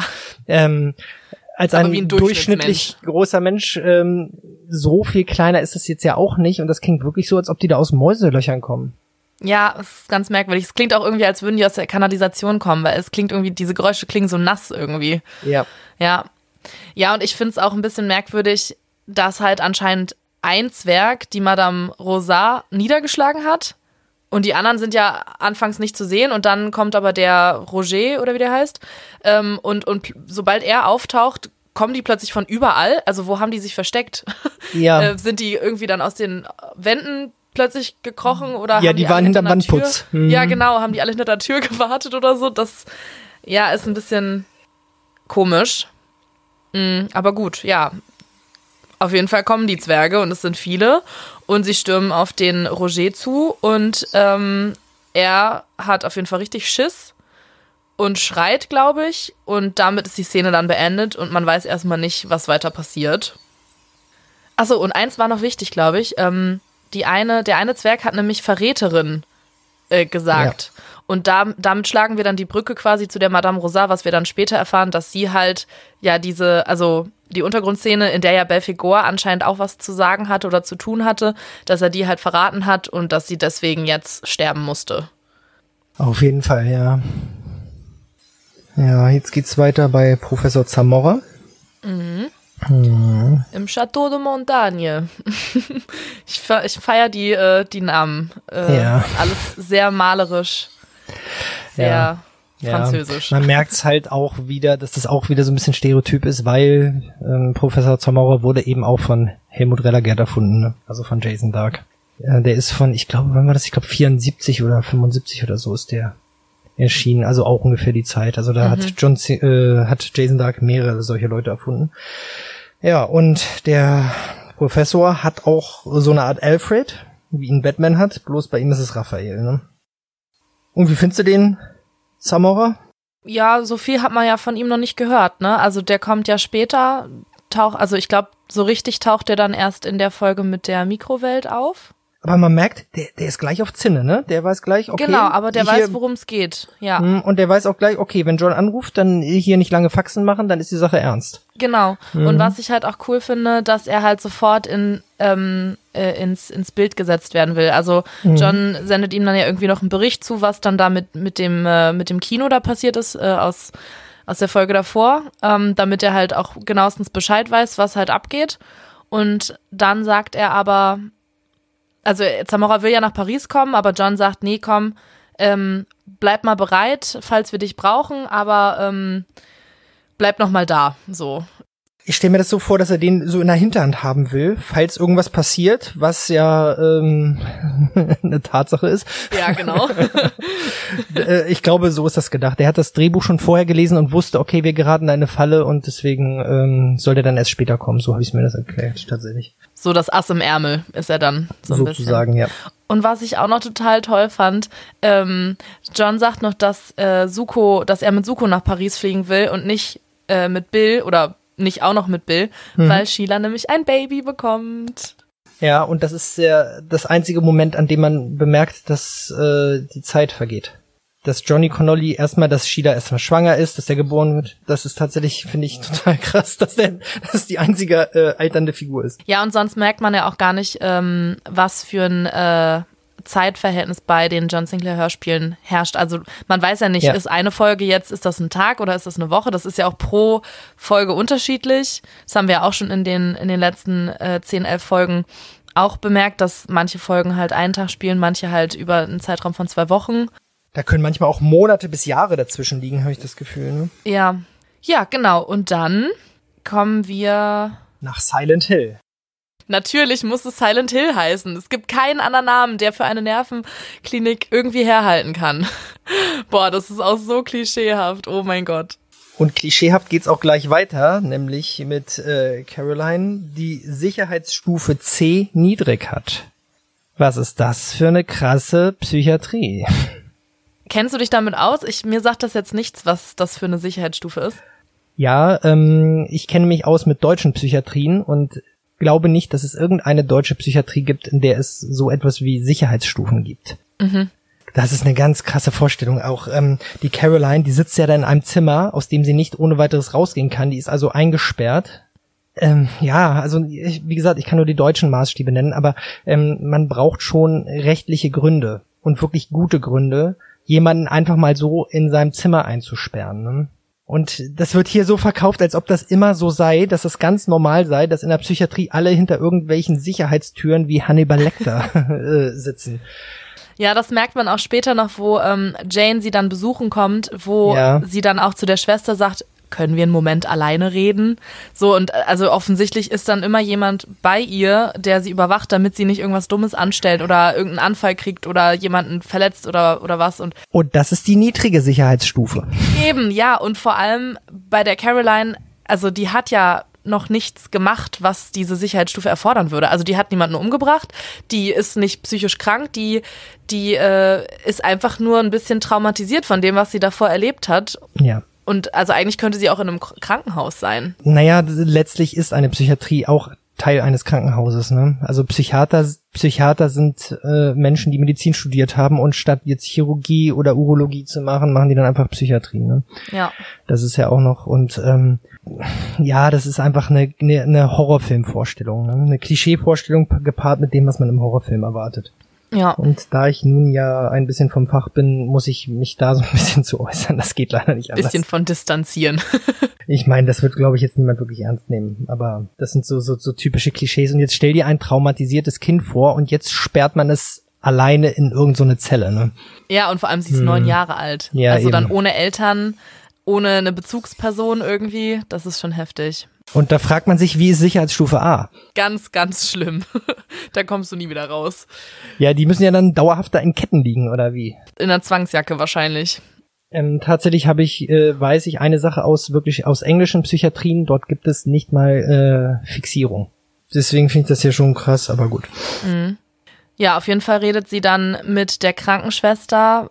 Ähm, sie redet mit ihr halt, äh, dass sie halt diese seltsamen Träume hat, seit sie aus dieser anderen Dimension zurückgekommen ist. Und sie sagt halt auch noch, was ist denn, wenn meine seltsamen Träume gar keine bösen Träume sind, sondern wenn das irgendwie wahr wird, sozusagen. Ja, also man merkt dann auch, oder ich glaube, der, der Erzähler sagt das dann irgendwie auch, dass ihre Träume gar keine bösen Träume sind, sondern dass sie halt in die Zukunft sehen kann. Und das finde ich extrem merkwürdig, weil ich habe nochmal genau reingehört in der Folge davor, Kino des Schreckens, sagen sie am Ende, dass Caroline so eine Art Amnesie hat, dass sie sich an gar nichts erinnern kann, was in der, was in der anderen Dimension passiert ist. Und ja. das ist so ein bisschen inkongruent, weil jetzt hier hat sie plötzlich, kann sie sich ja offensichtlich doch erinnern und hat Visionen. Und viel, viel später sagt der Erzähler auch nochmal, dass sie eine seltene Gabe hat und ähm, eine Seherin ist sozusagen, die halt ja einfach Zukunftsvisionen hat. Und das fand ich irgendwie ein bisschen komisch. Das ist merkwürdig, das stimmt. Ja, als wären das mhm. jetzt zwei unterschiedliche Mädchen. Oder als hätten sie sich dann nach der ersten Folge nochmal was anderes überlegt. Ja, und ich glaube, das haben sie tatsächlich auch. Ja. Weil sie dann gemerkt haben, ah Mensch, okay, das passt gut rein, wenn wir die Kleine jetzt noch mit einbinden wieder. Ja. Vielleicht hatten sie ja auch erst vor, irgendwie die, das äh, Kino des Schreckens, dass das so eine abgeschlossene Folge ist. Mhm. Und dann haben sie gemerkt, ah nee, okay, wir müssen doch Elemente davon noch fortführen. Ja. Dann kommt noch eine Merkwürdigkeit, weil dann möchte ja, ähm, die Caroline möchte ja, dass die Rita John Sinclair anruft und da sagt sie dann, ähm, ja, wenn das rauskäme, dann sei sie ihren Job los. Warum? Ich habe, ich habe unzählige Male im Auftrag von PatientInnen ähm, Angehörige oder äh, Bekannte und so weiter angerufen und äh, Nachrichten übermittelt oder äh, Telefonate hergestellt, einfach weil die meisten Leute haben tatsächlich in der Psychiatrie in Deutschland einfach ihr Handy bei sich und rufen dann diesen Leute selbst an Das ist tatsächlich so ganz profan. Und die, die jetzt kein Geld äh, auf der Karte haben oder sowas, die fragen, naja, können Sie mal kurz anrufen, dass mich äh, meine Mutter, mein äh, Mann oder wer auch immer mal zurückruft. Tatsächlich sind die meisten Leute in der Psychiatrie einfach ganz normale Leute. Ja. Muss man mal so sagen. das wird halt hier sehr, sehr anders dargestellt. Ja, und vor allem, was sollte denn jetzt so schlimm daran sein, wenn sie, also sie, sie möchte ja John, John warnen, weil sie ja Angst hat, ähm, dass ihm irgendwas passieren wird. Und das wäre ja erst recht irgendwie eine Sache, die man doch durchgehen lassen könnte, oder? Wenn's ja, und wenn man da anruft, die sagen dann, nee, John Sinclair kenne ich nicht. Ja, okay, dann halt nicht. okay, ja. Ja, ganz komisch. Rita stimmt aber auf jeden Fall zu. Also sie lässt sich überreden und dann äh, sagt der Erzähler, dass äh, Schwester Rita aber auch nicht das Gefühl hat, dass Caroline verwirrt ist, sondern dass sie halt total klar im Kopf ist und dass sie einfach nur ein liebes kleines Mädchen ist sozusagen. Und ähm, ja, und dann denkt sie die ganze Zeit darüber nach, ja, soll sie es tun, soll sie es nicht tun?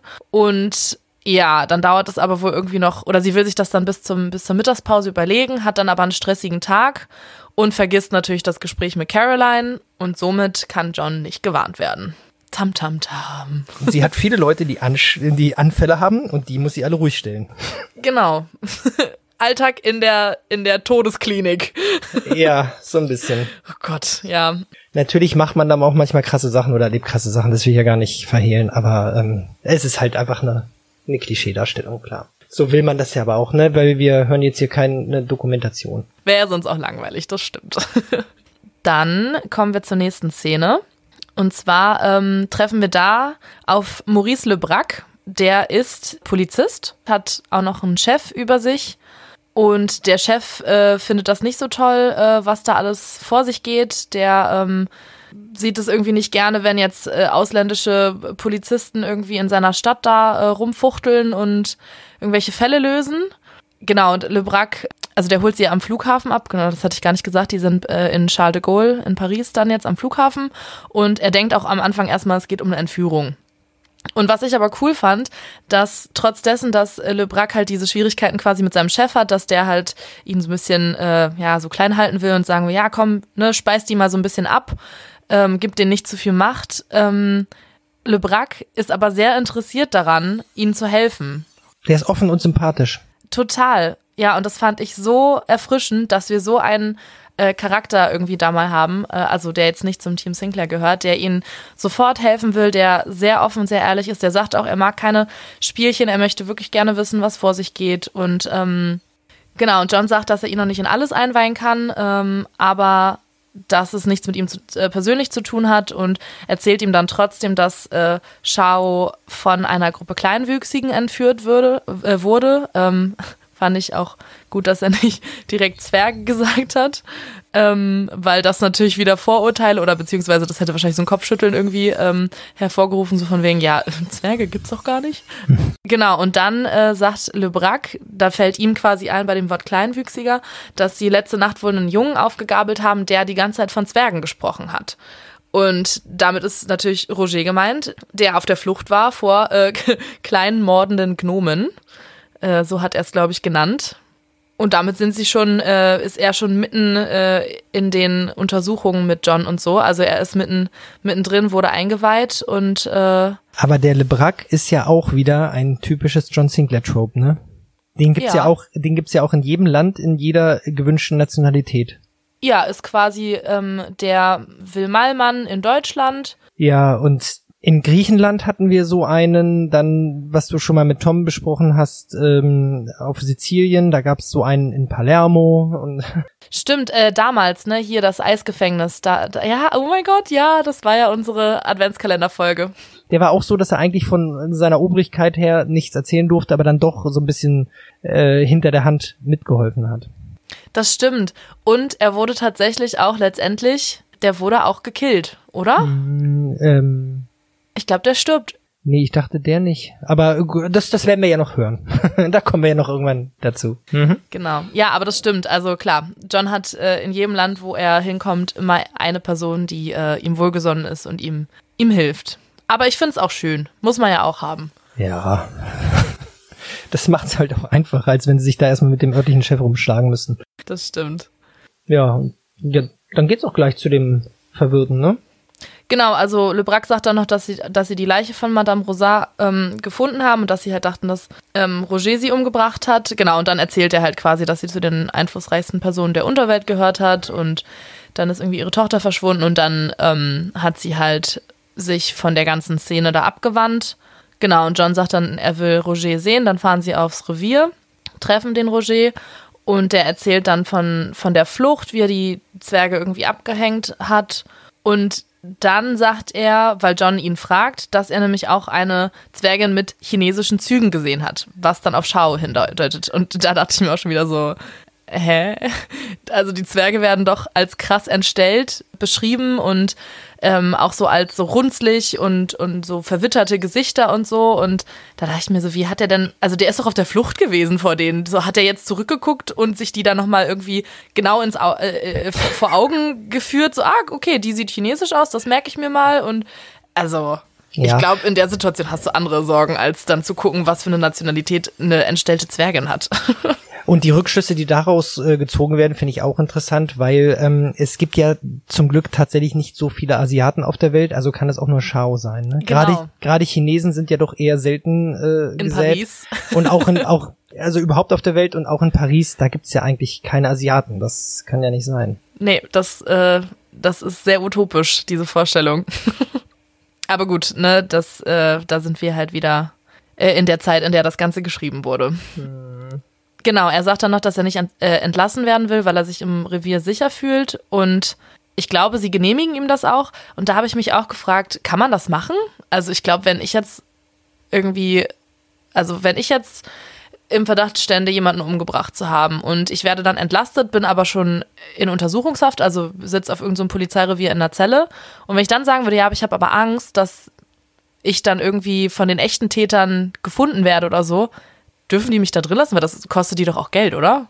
Tja, das, das weiß ich nicht. Also wenn jetzt wirklich ganz normale Polizei ist, da gibt's bestimmt irgendwelche äh, Regelungen. In dem Fall ist er ja vielleicht ein Zeuge und da könnte man sagen, vielleicht zum Zeugenschutz oder so, aber das, das kann ich nicht beantworten. Und das hängt bestimmt auch vom Land ab. Ich meine, selbst wenn wir jetzt hier einen deutschen Polizisten hätten, könnte der uns das wahrscheinlich nicht abschließend erklären, weil es in Frankreich wieder ganz anders sein kann. Ja, das stimmt. Aber vielleicht haben wir trotzdem einen, einen Polizisten oder eine Polizistin unter unseren Zuhörern. Und am besten aus Frankreich. Genau, am besten aus Frankreich. also wenn ihr da was wisst, äh, schreibt uns gerne eine Nachricht. Das würde mich wirklich interessieren. Ja, was passiert dann? Ähm, genau, Suko hat dann wieder Angst um Shao, äh, was auch verständlich ist. Und er, er verliert so ein bisschen den Mut, weil er auch denkt, oh Gott, ähm, ich werde sie nie zurückbekommen und äh, die ist jetzt total böse. Und ähm, ja, John redet ihm dann so ein bisschen Mut zu. Und dann fährt LeBrac die beiden ins Hotel zurück. Und dann sagt John, okay, er ist jetzt bereit, ihm die ganze Geschichte zu erzählen.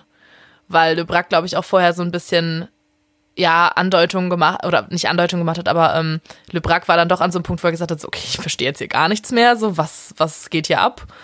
Ähm, genau.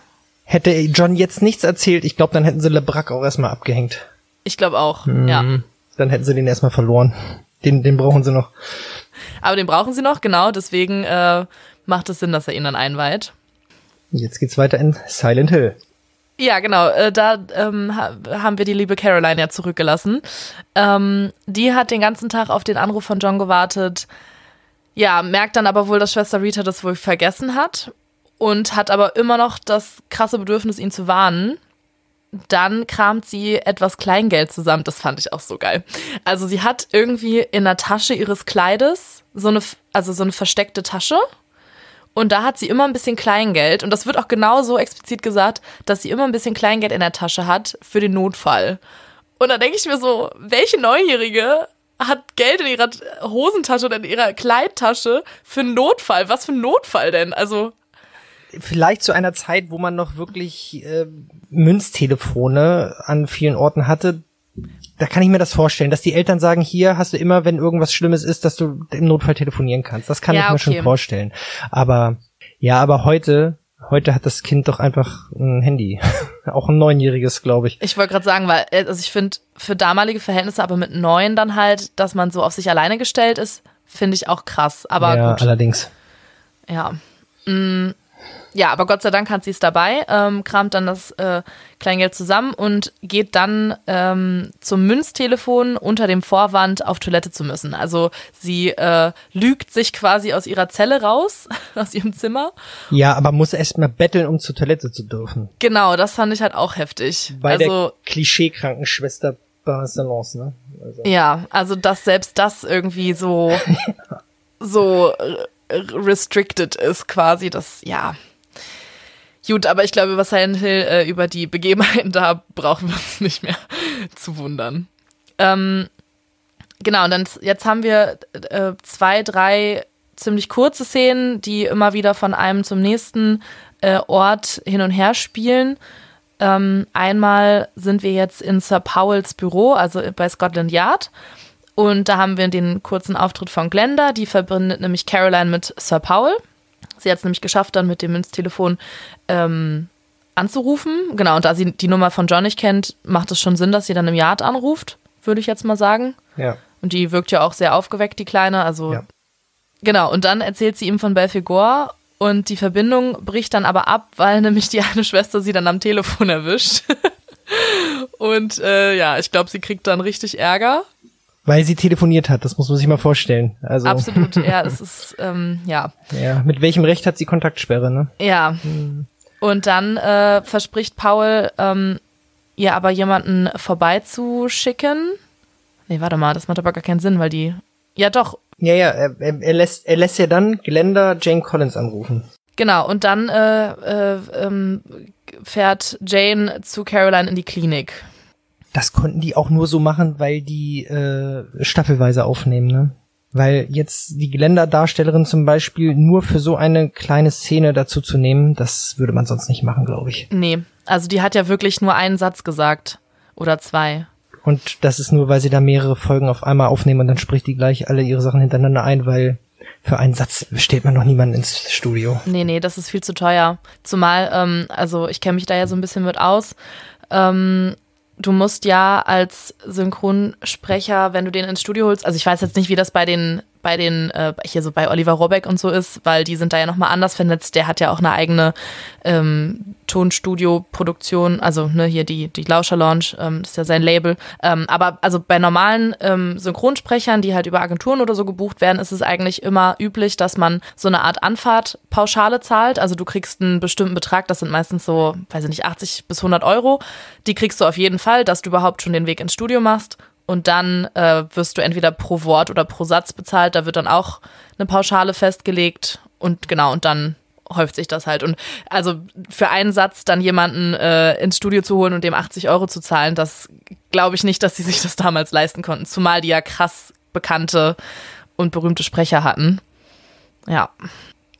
Okay, dann wird jetzt Jane auf den Plan gerufen, die kommt jetzt auch noch in die Geschichte dazu, ne? Haben wir doch relativ viele Leute da. Genau. Ja, zwischendrin haben wir noch die kurze Szene, dass Suko und äh, John im Hotel einchecken. Im Hilton.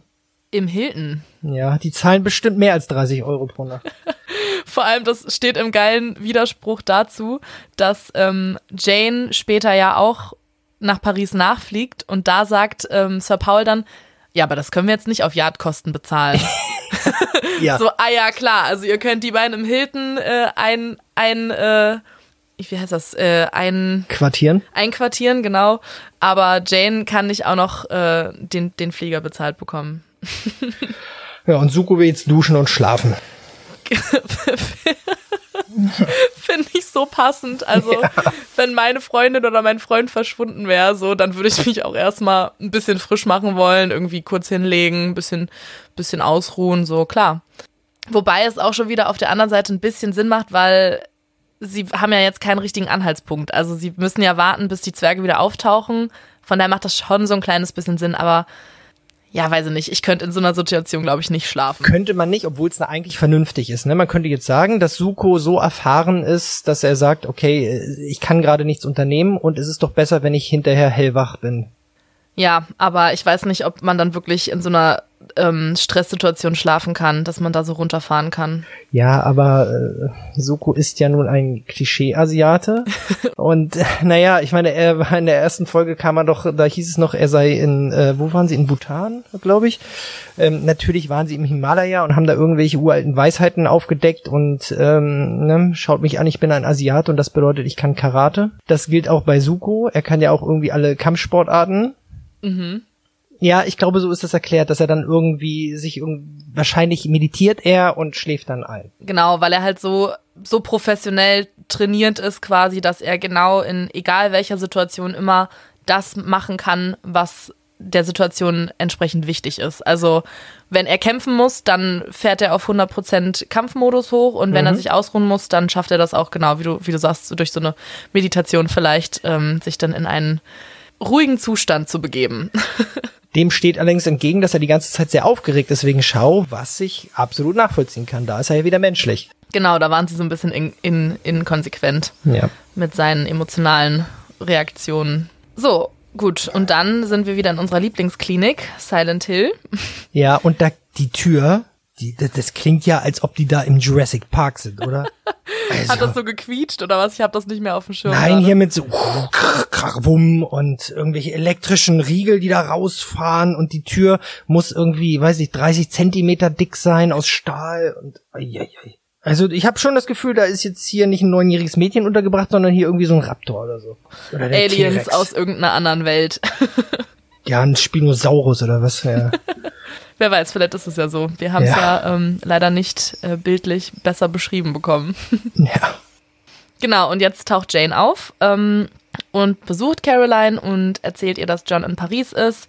Genau, sie erschreckt sich irgendwie so ein bisschen, was ich nicht so ganz verstanden habe, weil, also J Caroline weiß doch, dass Jane kommt, oder? Hat das Sir Paul nicht gesagt oder ist die Verbindung da vorher abgebrochen? Na, ich glaube, der hat nur gesagt, er wird jemanden schicken. Ah ja, okay. Hm, ich glaube sowas. Auf jeden Fall wollen die dann alleine miteinander reden und ähm, da wird auch die Schwester erstmal ausdrücklich um Erlaubnis gebeten. Das hatte ich ja vorhin schon äh, erwähnt, dass äh, Jane dann mit ihr alleine sprechen möchte. Ja, und jetzt erzählt die Caroline erzählt von dem Labor unter dem Louvre. Und sie erzählt uns das Titelbild. Genau, ja von der Vision, die sie im Traum hatte, ähm, dass das Skelett da den Eiffelturm umklammert. Und Jane will John anrufen und Caroline ist ganz erstaunt, dass John ein Handy hat. Ja. Naja gut, sie zahlt noch, sie hat noch Kleingeld dabei zum Telefonieren, okay. Ja, vielleicht ist es deshalb. Jane sagt ja auch neuerdings schon, das könnte man jetzt auf die Zeit, in der das Ganze geschrieben wurde, projizieren. Ja, Anfang 2000er, okay. Da hatte noch nicht jeder ein Handy das stimmt. Ja, aber ich fand's, ich find's auch so suffisant, wie Jane das sagt, so neuerdings schon, so von wegen so, ja, der alte Kopf ist jetzt auch mal in der, in der Technikwelt angekommen, sozusagen. Ja, ich, ich hörte noch, äh, wie sie im Geiste dazu sagte, ja, aber der ruft mich ja sowieso nicht an. So in der Art, so war das vielleicht auch gemeint. ja, das stimmt. Das kann auch sein. Genau, und John geht dann aber nicht dran Mhm. Und das fand ich auch so eine gute Szene, ähm, weil der Erzähler dann nämlich sagt, äh, ja, so wie das Schicksal es äh, wollte, ging er natürlich nicht ans Telefon oder das Telefon wurde nicht gehört. Und dann hörst du im Hintergrund so John unter der Dusche pfeifen oder singen. Das fand ich so witzig. Das macht er auch öfter, das kommt öfter vor, dass John unter der Dusche singt. Ja. Man hört den oft duschen. Mhm. Genau, und das, das habe ich nämlich auch direkt äh, später noch, wo wir dann wieder zum äh, Hotel Hilton zurückkommen, ähm, ist mir das auch aufgefallen, dass da schon wieder thematisiert wird, dass John äh, duscht und sich äh, um seinen Körper kümmert und irgendwie ja. nur mit Handtuch bekleidet dann irgendwo rumläuft. Und da dachte ich mir auch so, Leute, okay, wir haben es verstanden, dass ihr ihm so ein, so ein sexy Image geben wollt. ja okay. Ähm, dann geht's auch bei John weiter. Und interessant, dass die Dusche im Hilton kaputt ist. Ist das so? Ja, er sagt ja, dass, dass es ständig gewechselt hat zwischen warm und kalt und dass er deswegen nicht so gut duschen konnte. Das stimmt, das, ja. Das, das fand ich erstaunlich. Ich meine, ich war noch nie in einem Nobelhotel, nur in einem ganz normalen, aber ich könnte mir vorstellen, dass in so einem Hotel, dass da vorher die Zimmer nochmal überprüft werden, ob alles in Ordnung ist.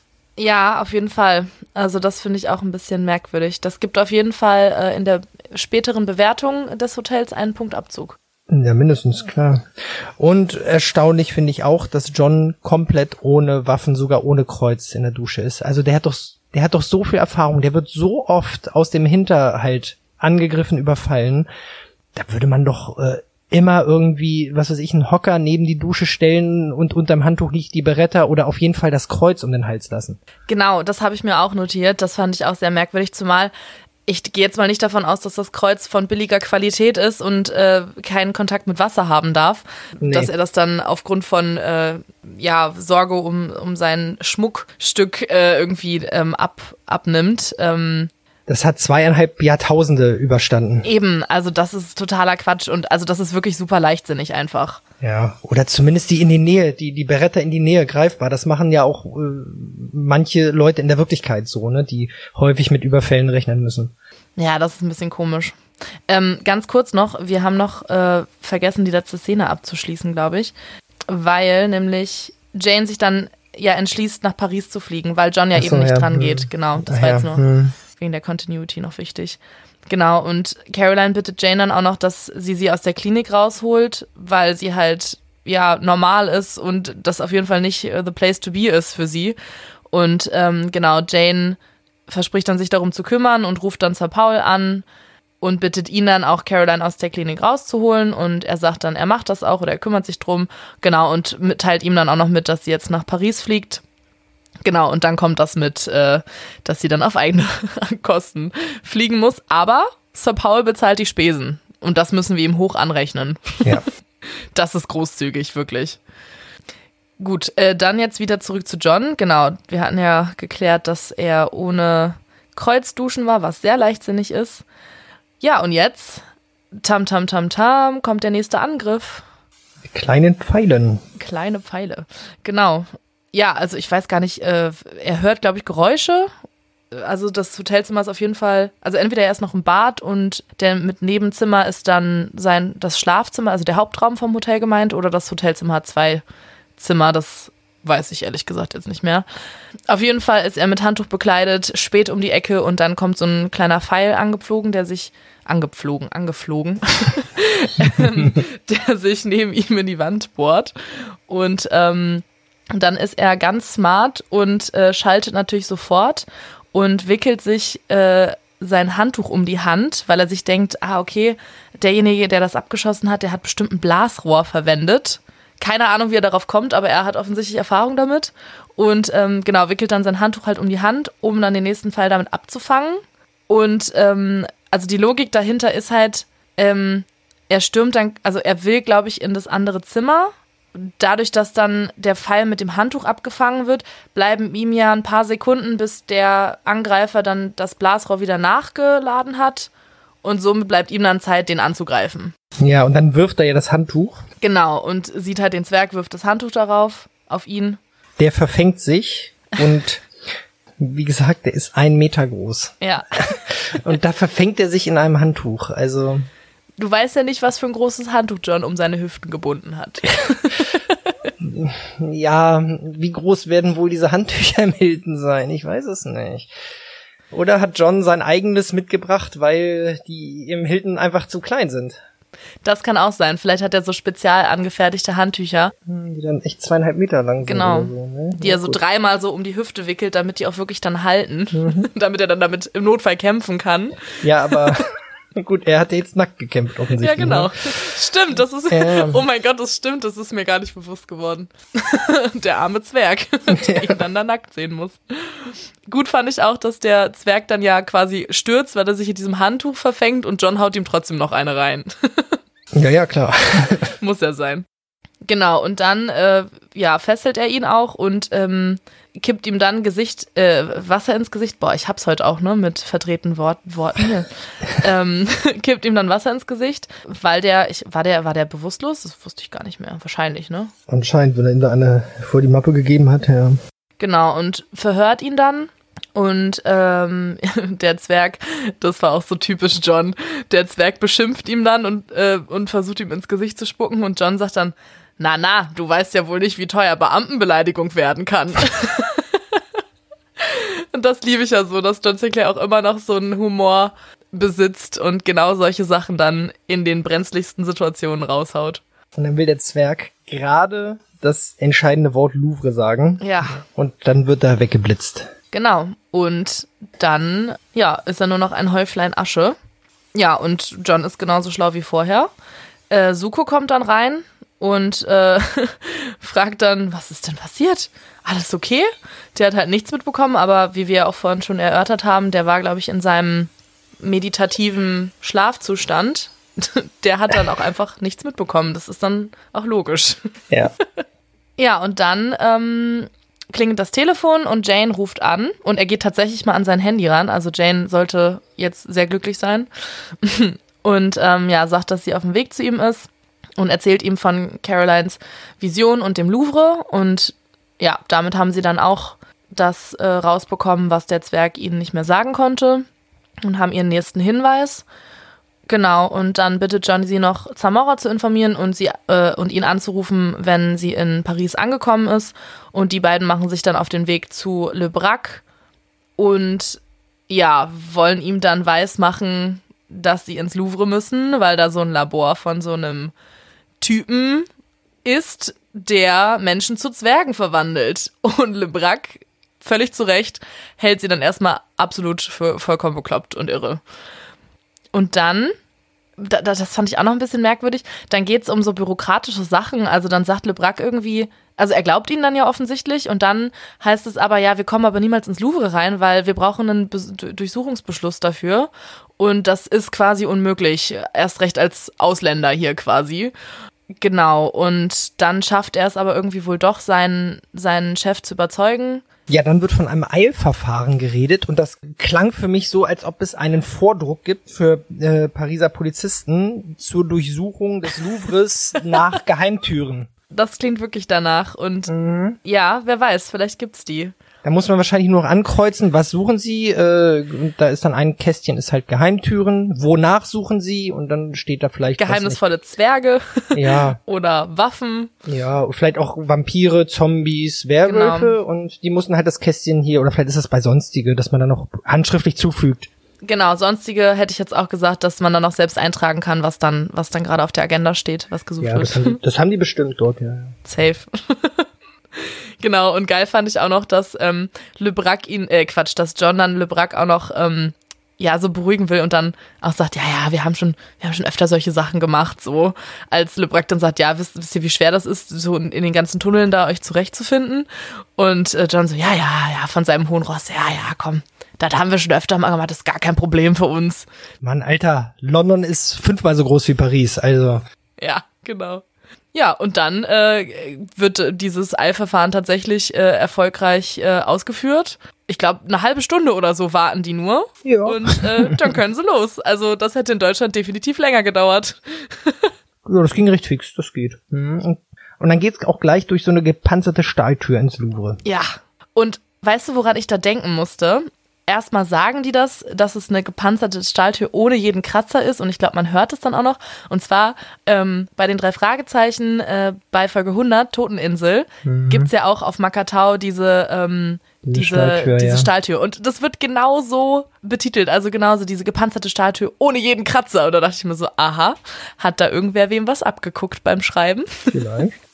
Und da haben die tausend elektronische Schlösser und ähm, ich glaube, das ist gar nicht, in Wirklichkeit gar nicht so krass, in, auch in berühmten Museen. Also ich man, auch nicht. man stellt sich das immer so vor, als ob äh, das unfassbar krass gesichert ist. Gut, die Mona Lisa ist tatsächlich relativ gut gesichert, aber ansonsten. Ähm, ja, zumal, also ich weiß ja jetzt nicht, wie das unter dem Louvre aussieht. Also gibt es da wirklich noch so Gänge und so ein unterirdisches Tunnelsystem? Also Museen haben tatsächlich sehr häufig noch irgendwo Räume, wo die ganz viel Krempel aufbewahren und so da Keller haben, quasi. Ja, ne? und da haben die in der Regel äh, ist das nur ein kleiner Teil, den man im Museum sieht und der Rest ist oft irgendwo vollgestellt und da sind auch Sachen, die die dann mit anderen Museen tauschen, weil Museen haben halt einfach logischerweise ein sehr begrenztes Einzugsgebiet. Äh, durch ihre Lage und deswegen tauschen die auch untereinander gerne mal irgendwelche Kunstwerke und sagen hier, wir haben hier gerade einen schönen Monet, der würde gut äh, zwischen euren passen und gebt uns doch dafür mal euren äh, Turner oder was auch immer.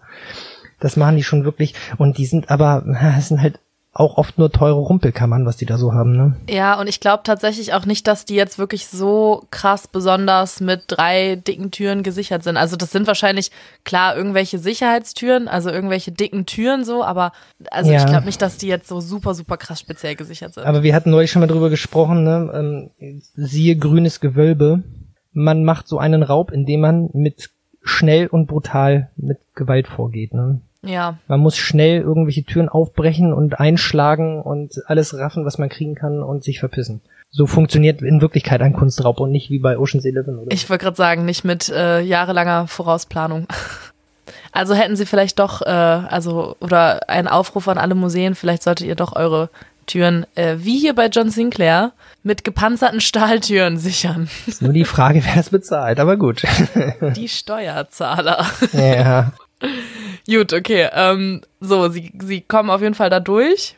Äh, es kommt noch irgendwie so ein Aufseher, der die da durchgeleitet und dann gehen sie aber alleine weiter. Und sie haben sogar eine Karte. Und da dachte ich mir auch so, wow, Jackpot, besser geht's ja gar nicht. wer hat sich die denn, ähm, wer hat die denn äh, aufgezeichnet? Genau, und John will dann alles systematisch abgehen und aber das ist aber auch wieder in einem Computerspiel, oder? Ja. Also. Ja, das ist so ein bisschen irgendwie ähm, zu einfach von ihm gedacht. Also, die, ich meine, die sind zu dritt und wahrscheinlich sind da doch einige Gänge. Und selbst wenn du eine Karte hast, also das wird schwierig, das alles irgendwie sinnvoll abzugehen. Ja, vor allem Geheimtüren. Da weiß man ja, man muss dann äh, Wände abklopfen und so weiter, ne? Weil genau. Das sind ja Geheimtüren. Und vor allem, was ich auch geil finde, er geht dann halt mit seinem Kreuz voraus, weil er sich darauf verlässt, dass sich das halt erwärmen wird, wenn Dämonen in der Nähe sind. Also das fand ich auch wieder ein bisschen äh, sehr leichtsinnig von ihm. Naja, aber gut, sie haben auf jeden Fall auch nichts gefunden dann. Ähm, Und dann wendet heißt, er sich an seinen chinesischen Freund. Das wird wieder betont. oh nein. Warum, Leute? das ist wieder wichtig. Jetzt könnte man ja sagen, und Suko erwidert seinem äh, blonden Kollegen oder so, ne? Ja, oder seinem ja Deu äh, Deutschen, wollte ich schon sagen. Ich vergesse immer, dass der, dass der ja. genau, ja, Schotte ist. ja. ja, aber man könnte ja auch solche, äh, ne, weil Suko hat ja nun schwarze Haare, jetzt könnte er ja sicher an seinen blonden Freund John wenden oder Ja, so. klar. Das man ja auch mal. Oder sie wenden sich an ihren französischen Freund Le Brac. Ja, gut, das, ja, ja. muss auch nicht sein. Nee. ja, auf jeden Fall finden sie da nix und Le Brac ist dann auch ähm, dafür aufzugeben. Und wow, hab ich mich erschrocken, weil das ist so ein krasser Scare-Jump-Moment. Ähm, er wird mitten im Satz halt von dem Geräusch eines Pfeils unterbrochen, das sich in sich ihm in den Hals bohrt. Ja. Und Mann, bin ich da zusammengezuckt, wirklich. Also egal wie oft ich die Folgen höre und egal wie gut ich die mittlerweile kenne, so ich zuck bei jedem Scare-Jump zusammen, wirklich.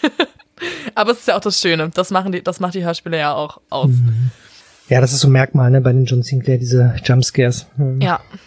Und aber auch toll halt akustisch immer wieder gemacht, ne? Also da merkt man halt diese ja, das ist gerade so ein Oliver Döring-Ding. Der hat ja auch später nochmal End of Time gemacht, so eine Miniserie, und da war das noch krasser auf die Spitze getrieben. Da wurde sogar vorher davor gewarnt, vor diesen. Oh, krass. ja, da hieß es sogar, man solle das nicht beim Autofahren hören. Ja, den Fehler habe ich auch schon gemacht und ich bin auch einige Male erschreckt worden. Ach so, ich dachte verunfallt. Nee, nee, um Gottes Willen, nein, Gott sei Dank nicht. Ja, so, dann kriegen sie alle Pfeile und dann kommen von überall die Zwerge. Genau. Was ja irgendwie äh, nicht anders zu erwarten war, weil wenn die Zwerge kommen, dann kommen sie plötzlich von überall her. Ja, Ja. und dann ähm, gehen wir zurück zu Jane, die jetzt endlich in, in Paris angekommen ist, im Hotel. Und sie hat am Empfang äh, eine Nachricht bekommen. Ja, was ist das, so ein Telegramm oder sowas in der Art? Könnte sogar theoretisch äh, sogar einfach ein, ein handgeschriebener Zettel sein, glaube ich. ne? Ja, dann war es das wahrscheinlich. Das könnte ne? sogar das sein. Ich glaube, das wird gar nicht näher erwähnt, einfach eine Nachricht. Ja, genau. Und John sagt auf jeden Fall, dass der Fall gelöst ist und ähm, sie sich in äh, London wieder treffen sollen.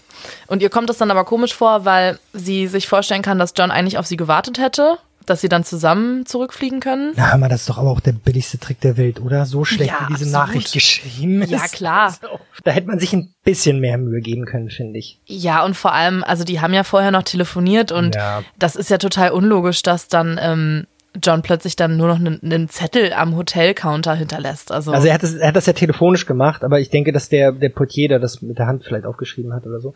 Aber, ja, aber ähm, trotzdem, also dann hätte er sie auch direkt anrufen können und er hätte ihr auf die Mailbox sprechen können oder so. Gut, das konnte er ja nicht, weil es war ja nicht John, aber deswegen musste man das ja über diese Nachricht machen. Aber, aber selbst der Mensch, der da jetzt äh, diesen Trick versucht, hätte sich doch ein bisschen mehr Mühe geben können. Ja, auf jeden Fall. Ja, es war schon sehr auffällig. Ja, und sie erkundigt sich dann auch noch, wann die Nachricht hinterlassen wurde und wie die Person klang. Genau, ach so, ja, da erfährt man dann, also da merkt man dann, dass ähm, die Nachricht telefonisch hinterlassen wurde. Ähm, und die Person klang wie ein älterer Herr und daher weiß sie dann auch, jo, okay, das ist auf keinen Fall John. Will dann noch in das Hotelzimmer rein und der ähm, Portier lässt sie aber nicht hoch. Ja, was wahrscheinlich Sinn macht. Keine Ahnung, wie das mit Sicherheitsbestimmungen in einem Hotel ist, aber du lässt wahrscheinlich nicht einfach irgendeinen Hotelgast in, ein, in das Zimmer von einem anderen Gast, nur weil man sagt, ja, ich glaube, der ist in Gefahr. Das will ich hoffen, dass das so ist, ja. Ja, und dann äh, weiß sie sich nicht anders zu helfen und ruft Professor Zamora an, was auch sehr sinnvoll ist. ja, und der sagt jetzt auch, okay, er kommt.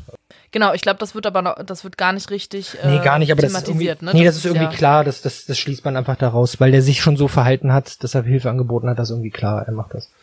Ja, und jetzt, Kommen wir zur letzten Szene. jetzt ist John wach gerade auf, im Dunkeln, und diesmal ist er bewaffnet. Gott sei Dank. Ja, und Suko findet ihn, indem John Macbeth zitiert. Genau. Fand ich auch witzig. Aber ja, auch merkwürdig, dass, ja, wahrscheinlich wurden sie ja von den Zwergen dann irgendwo hingeschafft. Und ich weiß gar nicht, sind sie gefesselt? Nee, sie sind ja gar nicht gefesselt, ne? Ach nee. nee, sie sind nur verkleinert. Das Genau, ich wollte gerade sagen, weil müssen sie dann ja gar nicht mehr, weil sie jetzt bemerken, dass sie ja verkleinert wurden, weil die Tische ungewöhnlich hoch sind und ähm, sie befinden sich in einer Art Labor. Das erinnert alles an eine Hexenküche aus dem Mittelalter. Genau, und Suku spricht es dann aus und äh, sagt, ja gut, entweder sind wir jetzt äh, in einer Riesenhöhle gelandet oder wir sind kleiner geworden. Und ja, letzteres ist auf jeden Fall der Fall. Und dann taucht, glaube ich, Belfegor auf. Und nennt Suko Schlitzauge. Überraschung. Ja, schon wieder. Der Rassistendämon.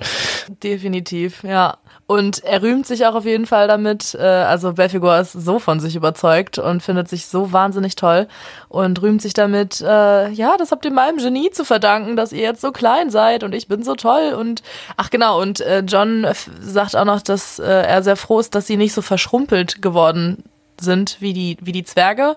Genau, und damit rühmt sich Belfegor dann natürlich auch nochmal. Ja, und dann werden sie erneut von Zwergen umzingelt. Und John sagt dann auch noch zu Belfegor, das fand ich so witzig. Ich liebe ja so, so Wortwitze. Ähm, John sagt dann, ich bin mir sicher, dass du dir jetzt mächtig groß vorkommst. Sehr gut. Richtig gut. Genau, und dann äh, taucht Chao auf. Also Belfegor zeigt ihnen Chao, die ja jetzt in Zwergen ist. Und Suko will ihr helfen. John, ja, sagt aber, hey Suko, du, ähm, ich glaube, das ist nicht mehr deine Freundin. Die ist ein bisschen böser mittlerweile. Und ja, Shao kommt dann auf Suko zu und er sagt dann zu ihr so, hey, komm doch mit uns, wir nehmen dich mit, es wird alles gut. und äh, sie schlägt ihn dann und beleidigt ihn als Bastard und ja. Belfegor freut sich, der lacht sich einen weg, der, dem gefällt das Ganze richtig toll, das Spektakel. Ja, und dann wird John bewusst, dass sie verloren haben. Und das ist der letzte Satz. Und damit kommen wir zu einem sehr, sehr großen Cliffhanger. Ja, und jetzt fragen wir uns, werden sie je wieder vergrößert? Werden sie Belfegor besiegen? Das erfahrt ihr dann auf jeden Fall auch in unserer nächsten Besprechung. Fragt sich das wirklich jemand? Hat sich das jemand gefragt beim Hören dieser Folge? Nein. Aber gut. ja, und jetzt kommt der Endsong und da muss ich noch kurz anmerken, dass ähm, ich habe die Folge mit meiner Partnerin zusammen gehört in der Vorbereitung und sie sagte, das klingt ja wie Tokyo Hotel. Oh mein Gott. Und ich dachte, Echt? ich dachte, ja, stimmt ein bisschen, ja. Witzig. Also ich bin ja seit äh, ich klein bin äh, Tokyo Hotel Fan. Das darf man ja eigentlich gar nicht so öffentlich sagen, weil äh, das immer mit so einem auch so einem blöden Klischee einhergeht. Aber ähm, ich mag, also ich mochte die Musik halt als Kind extrem gerne und mittlerweile mag ich halt die vier Jungs einfach ganz gerne so. Und ähm, die Musik, ja, hat sich ja auch sehr gewandelt. Ne? Die machen jetzt Elektropop, würde ich jetzt mal sagen. Ähm, deswegen muss ich sagen, ich kann es, glaube ich, nicht ganz so gut auseinanderhalten, ob das Lied Ja, ich glaube, diese, diese frühen, wo sie dann noch so ein bisschen am, am, am, am Rumrocken waren, glaube Ja. ich. Ja, ja. Also ich, ich bin weder von diesem Song hier äh, ein großer Fan, noch war ich das je von Tokyo Hotel, aber gut. okay. Hm. Ja, ich finde beides ganz gut. ja, okay, das ist natürlich jetzt aber auch Das wiederum eine, Geschmackssache. eine, auch eine Frage, glaube ich, der Zeit, ne? Ja, voll. Genau, aber damit ist die Folge zu Ende. Der Erzähler sagt noch am Ende, Fortsetzung folgt. Woo! Mit richtig Ähm, fett Hall in der Stimme. Aber so richtig. Und äh, ja, Gott sei Dank konnten wir direkt weiterhören, äh, weil sonst hätte ich's, also ich, klar ist mir bewusst irgendwie, dass John nicht sterben wird, aber wenn ich jetzt irgendwie einen Monat oder zwei oder drei oder ein Jahr auf die neue Folge hätte warten müssen, das wäre schon mies gewesen. Ja, du kennst nicht mehr so die Zeiten, wo man auch Serien im Fernsehen so einmal die Woche bekommen hat, ne? Doch, tatsächlich. Achso, okay. Doch, doch, die Generation bin ich auch noch. Ähm, aber dadurch, dass es jetzt Netflix seit ein paar Jahren gibt, Ja, ja, da gewöhnt man sehr sich, schnell daran da gewöhnt. gewöhnt ne? man sich doch sehr schnell um. Ja. Und dann hatte man sowas, dann war irgendwie äh, ein Feiertag dazwischen, da musste man noch eine Woche mehr warten und sowas. Ja, ne? ja. ja, ja. So Winterpause gab's dann auch immer noch. Aber ich muss auch sagen, ich bin dann wirklich ein Mensch, ähm, wenn jetzt zum Beispiel eine neue Staffel von irgendeiner Serie ähm, mit einem Abstand von einer Woche immer die Folgen rausbringt, ich warte dann auch, bis die komplette Serie einfach draußen ist und Damit guck's dann am Stück. hintereinander weghauen Ja, kann. Ne? weil ich kann das nicht. Ich kann da nicht immer warten, weil dann guckst du zwischendrin wieder was anderes, bist dann wieder irgendwie daraus aus dem Thema so ein bisschen raus und nee, ich mag das immer gerne, so in die Geschichte einzutauchen. Deswegen finde ich das halt auch so geil bei John Sinclair, gerade jetzt bei diesem Zweiteiler, dass es halt aufeinander aufbaut.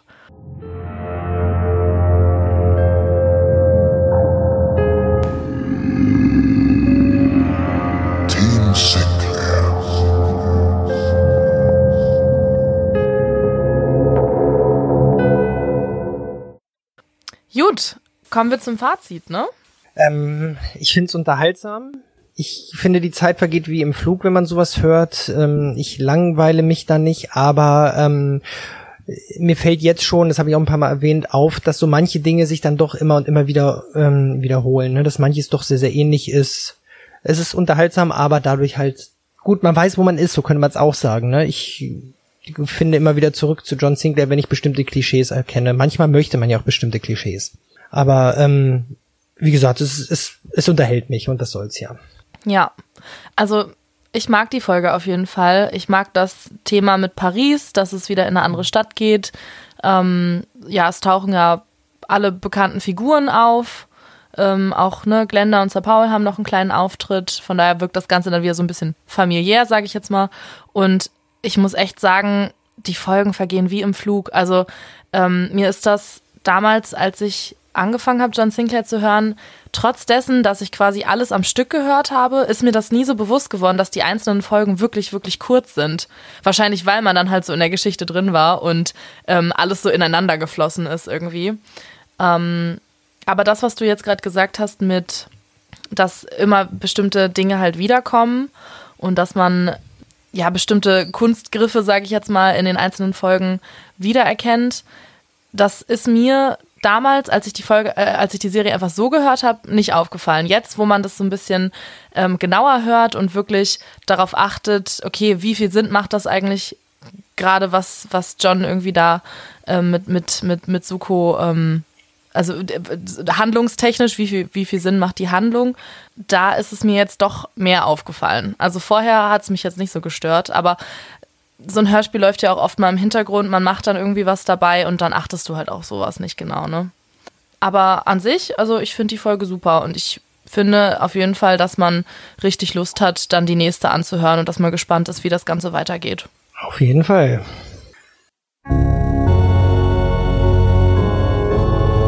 Sinclair.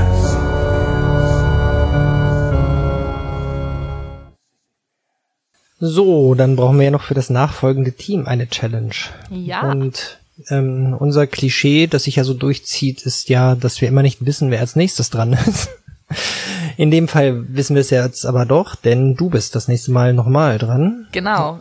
Und zwar mit Tom zusammen. Ja. Das heißt, ähm, die Challenge wird euch beide betreffen und deswegen schlage ich vor, dass ich euch beiden einfach die Challenge stelle.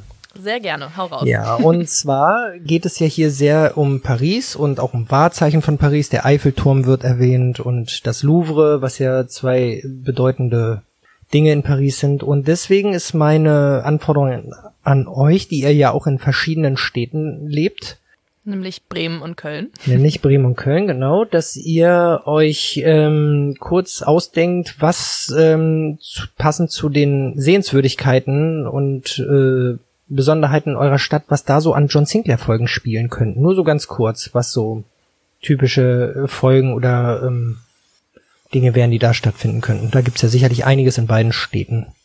Möchtest du eine Geschichte zu jeder Stadt oder mehrere? Wenn euch viel einfällt, gerne. Und ähm, hängt ein bisschen davon ab. Also natürlich ähm, ist das erste Bauwerk, das man bei Köln im Kopf hat, der Dom, aber vielleicht gibt's ja auch noch andere Dinge, die interessant sind oder Sehenswürdigkeiten. Da wird's wohl noch ein, zwei mehr geben. Da ich gibt's auf jeden Fall noch einige, ja. Na klar. Okay, cool. Dann äh, lassen wir uns dazu mal was einfallen. Ja, und damit sind wir am Ende. Genau. Wieder eine Folge um. Ja, und ich glaube, wir haben auch eine ordentliche Zeitmarke gesetzt, sehe ich gerade. Ich glaube auch. Okay. Ja, dann würde ich die Zuhörenden verabschieden und dich auch. Es hat sehr viel Spaß gemacht. Ich freue mich, wenn wir uns das nächste Mal wieder treffen. Gleichfalls, ja. so langsam haben wir ja alle Zweierkombinationen einmal durch. Genau, eine muss ich Ne? noch. Ich muss noch einmal mit John und dann habe ich alle durch. Ja, und ich mit Tom und ich glaube mit Sebo alleine hatte ich auch noch nicht. Okay. Ja, dann bis zum nächsten Mal bei Team Sinclair. Team Sinclair, Sinclair. Tschüss.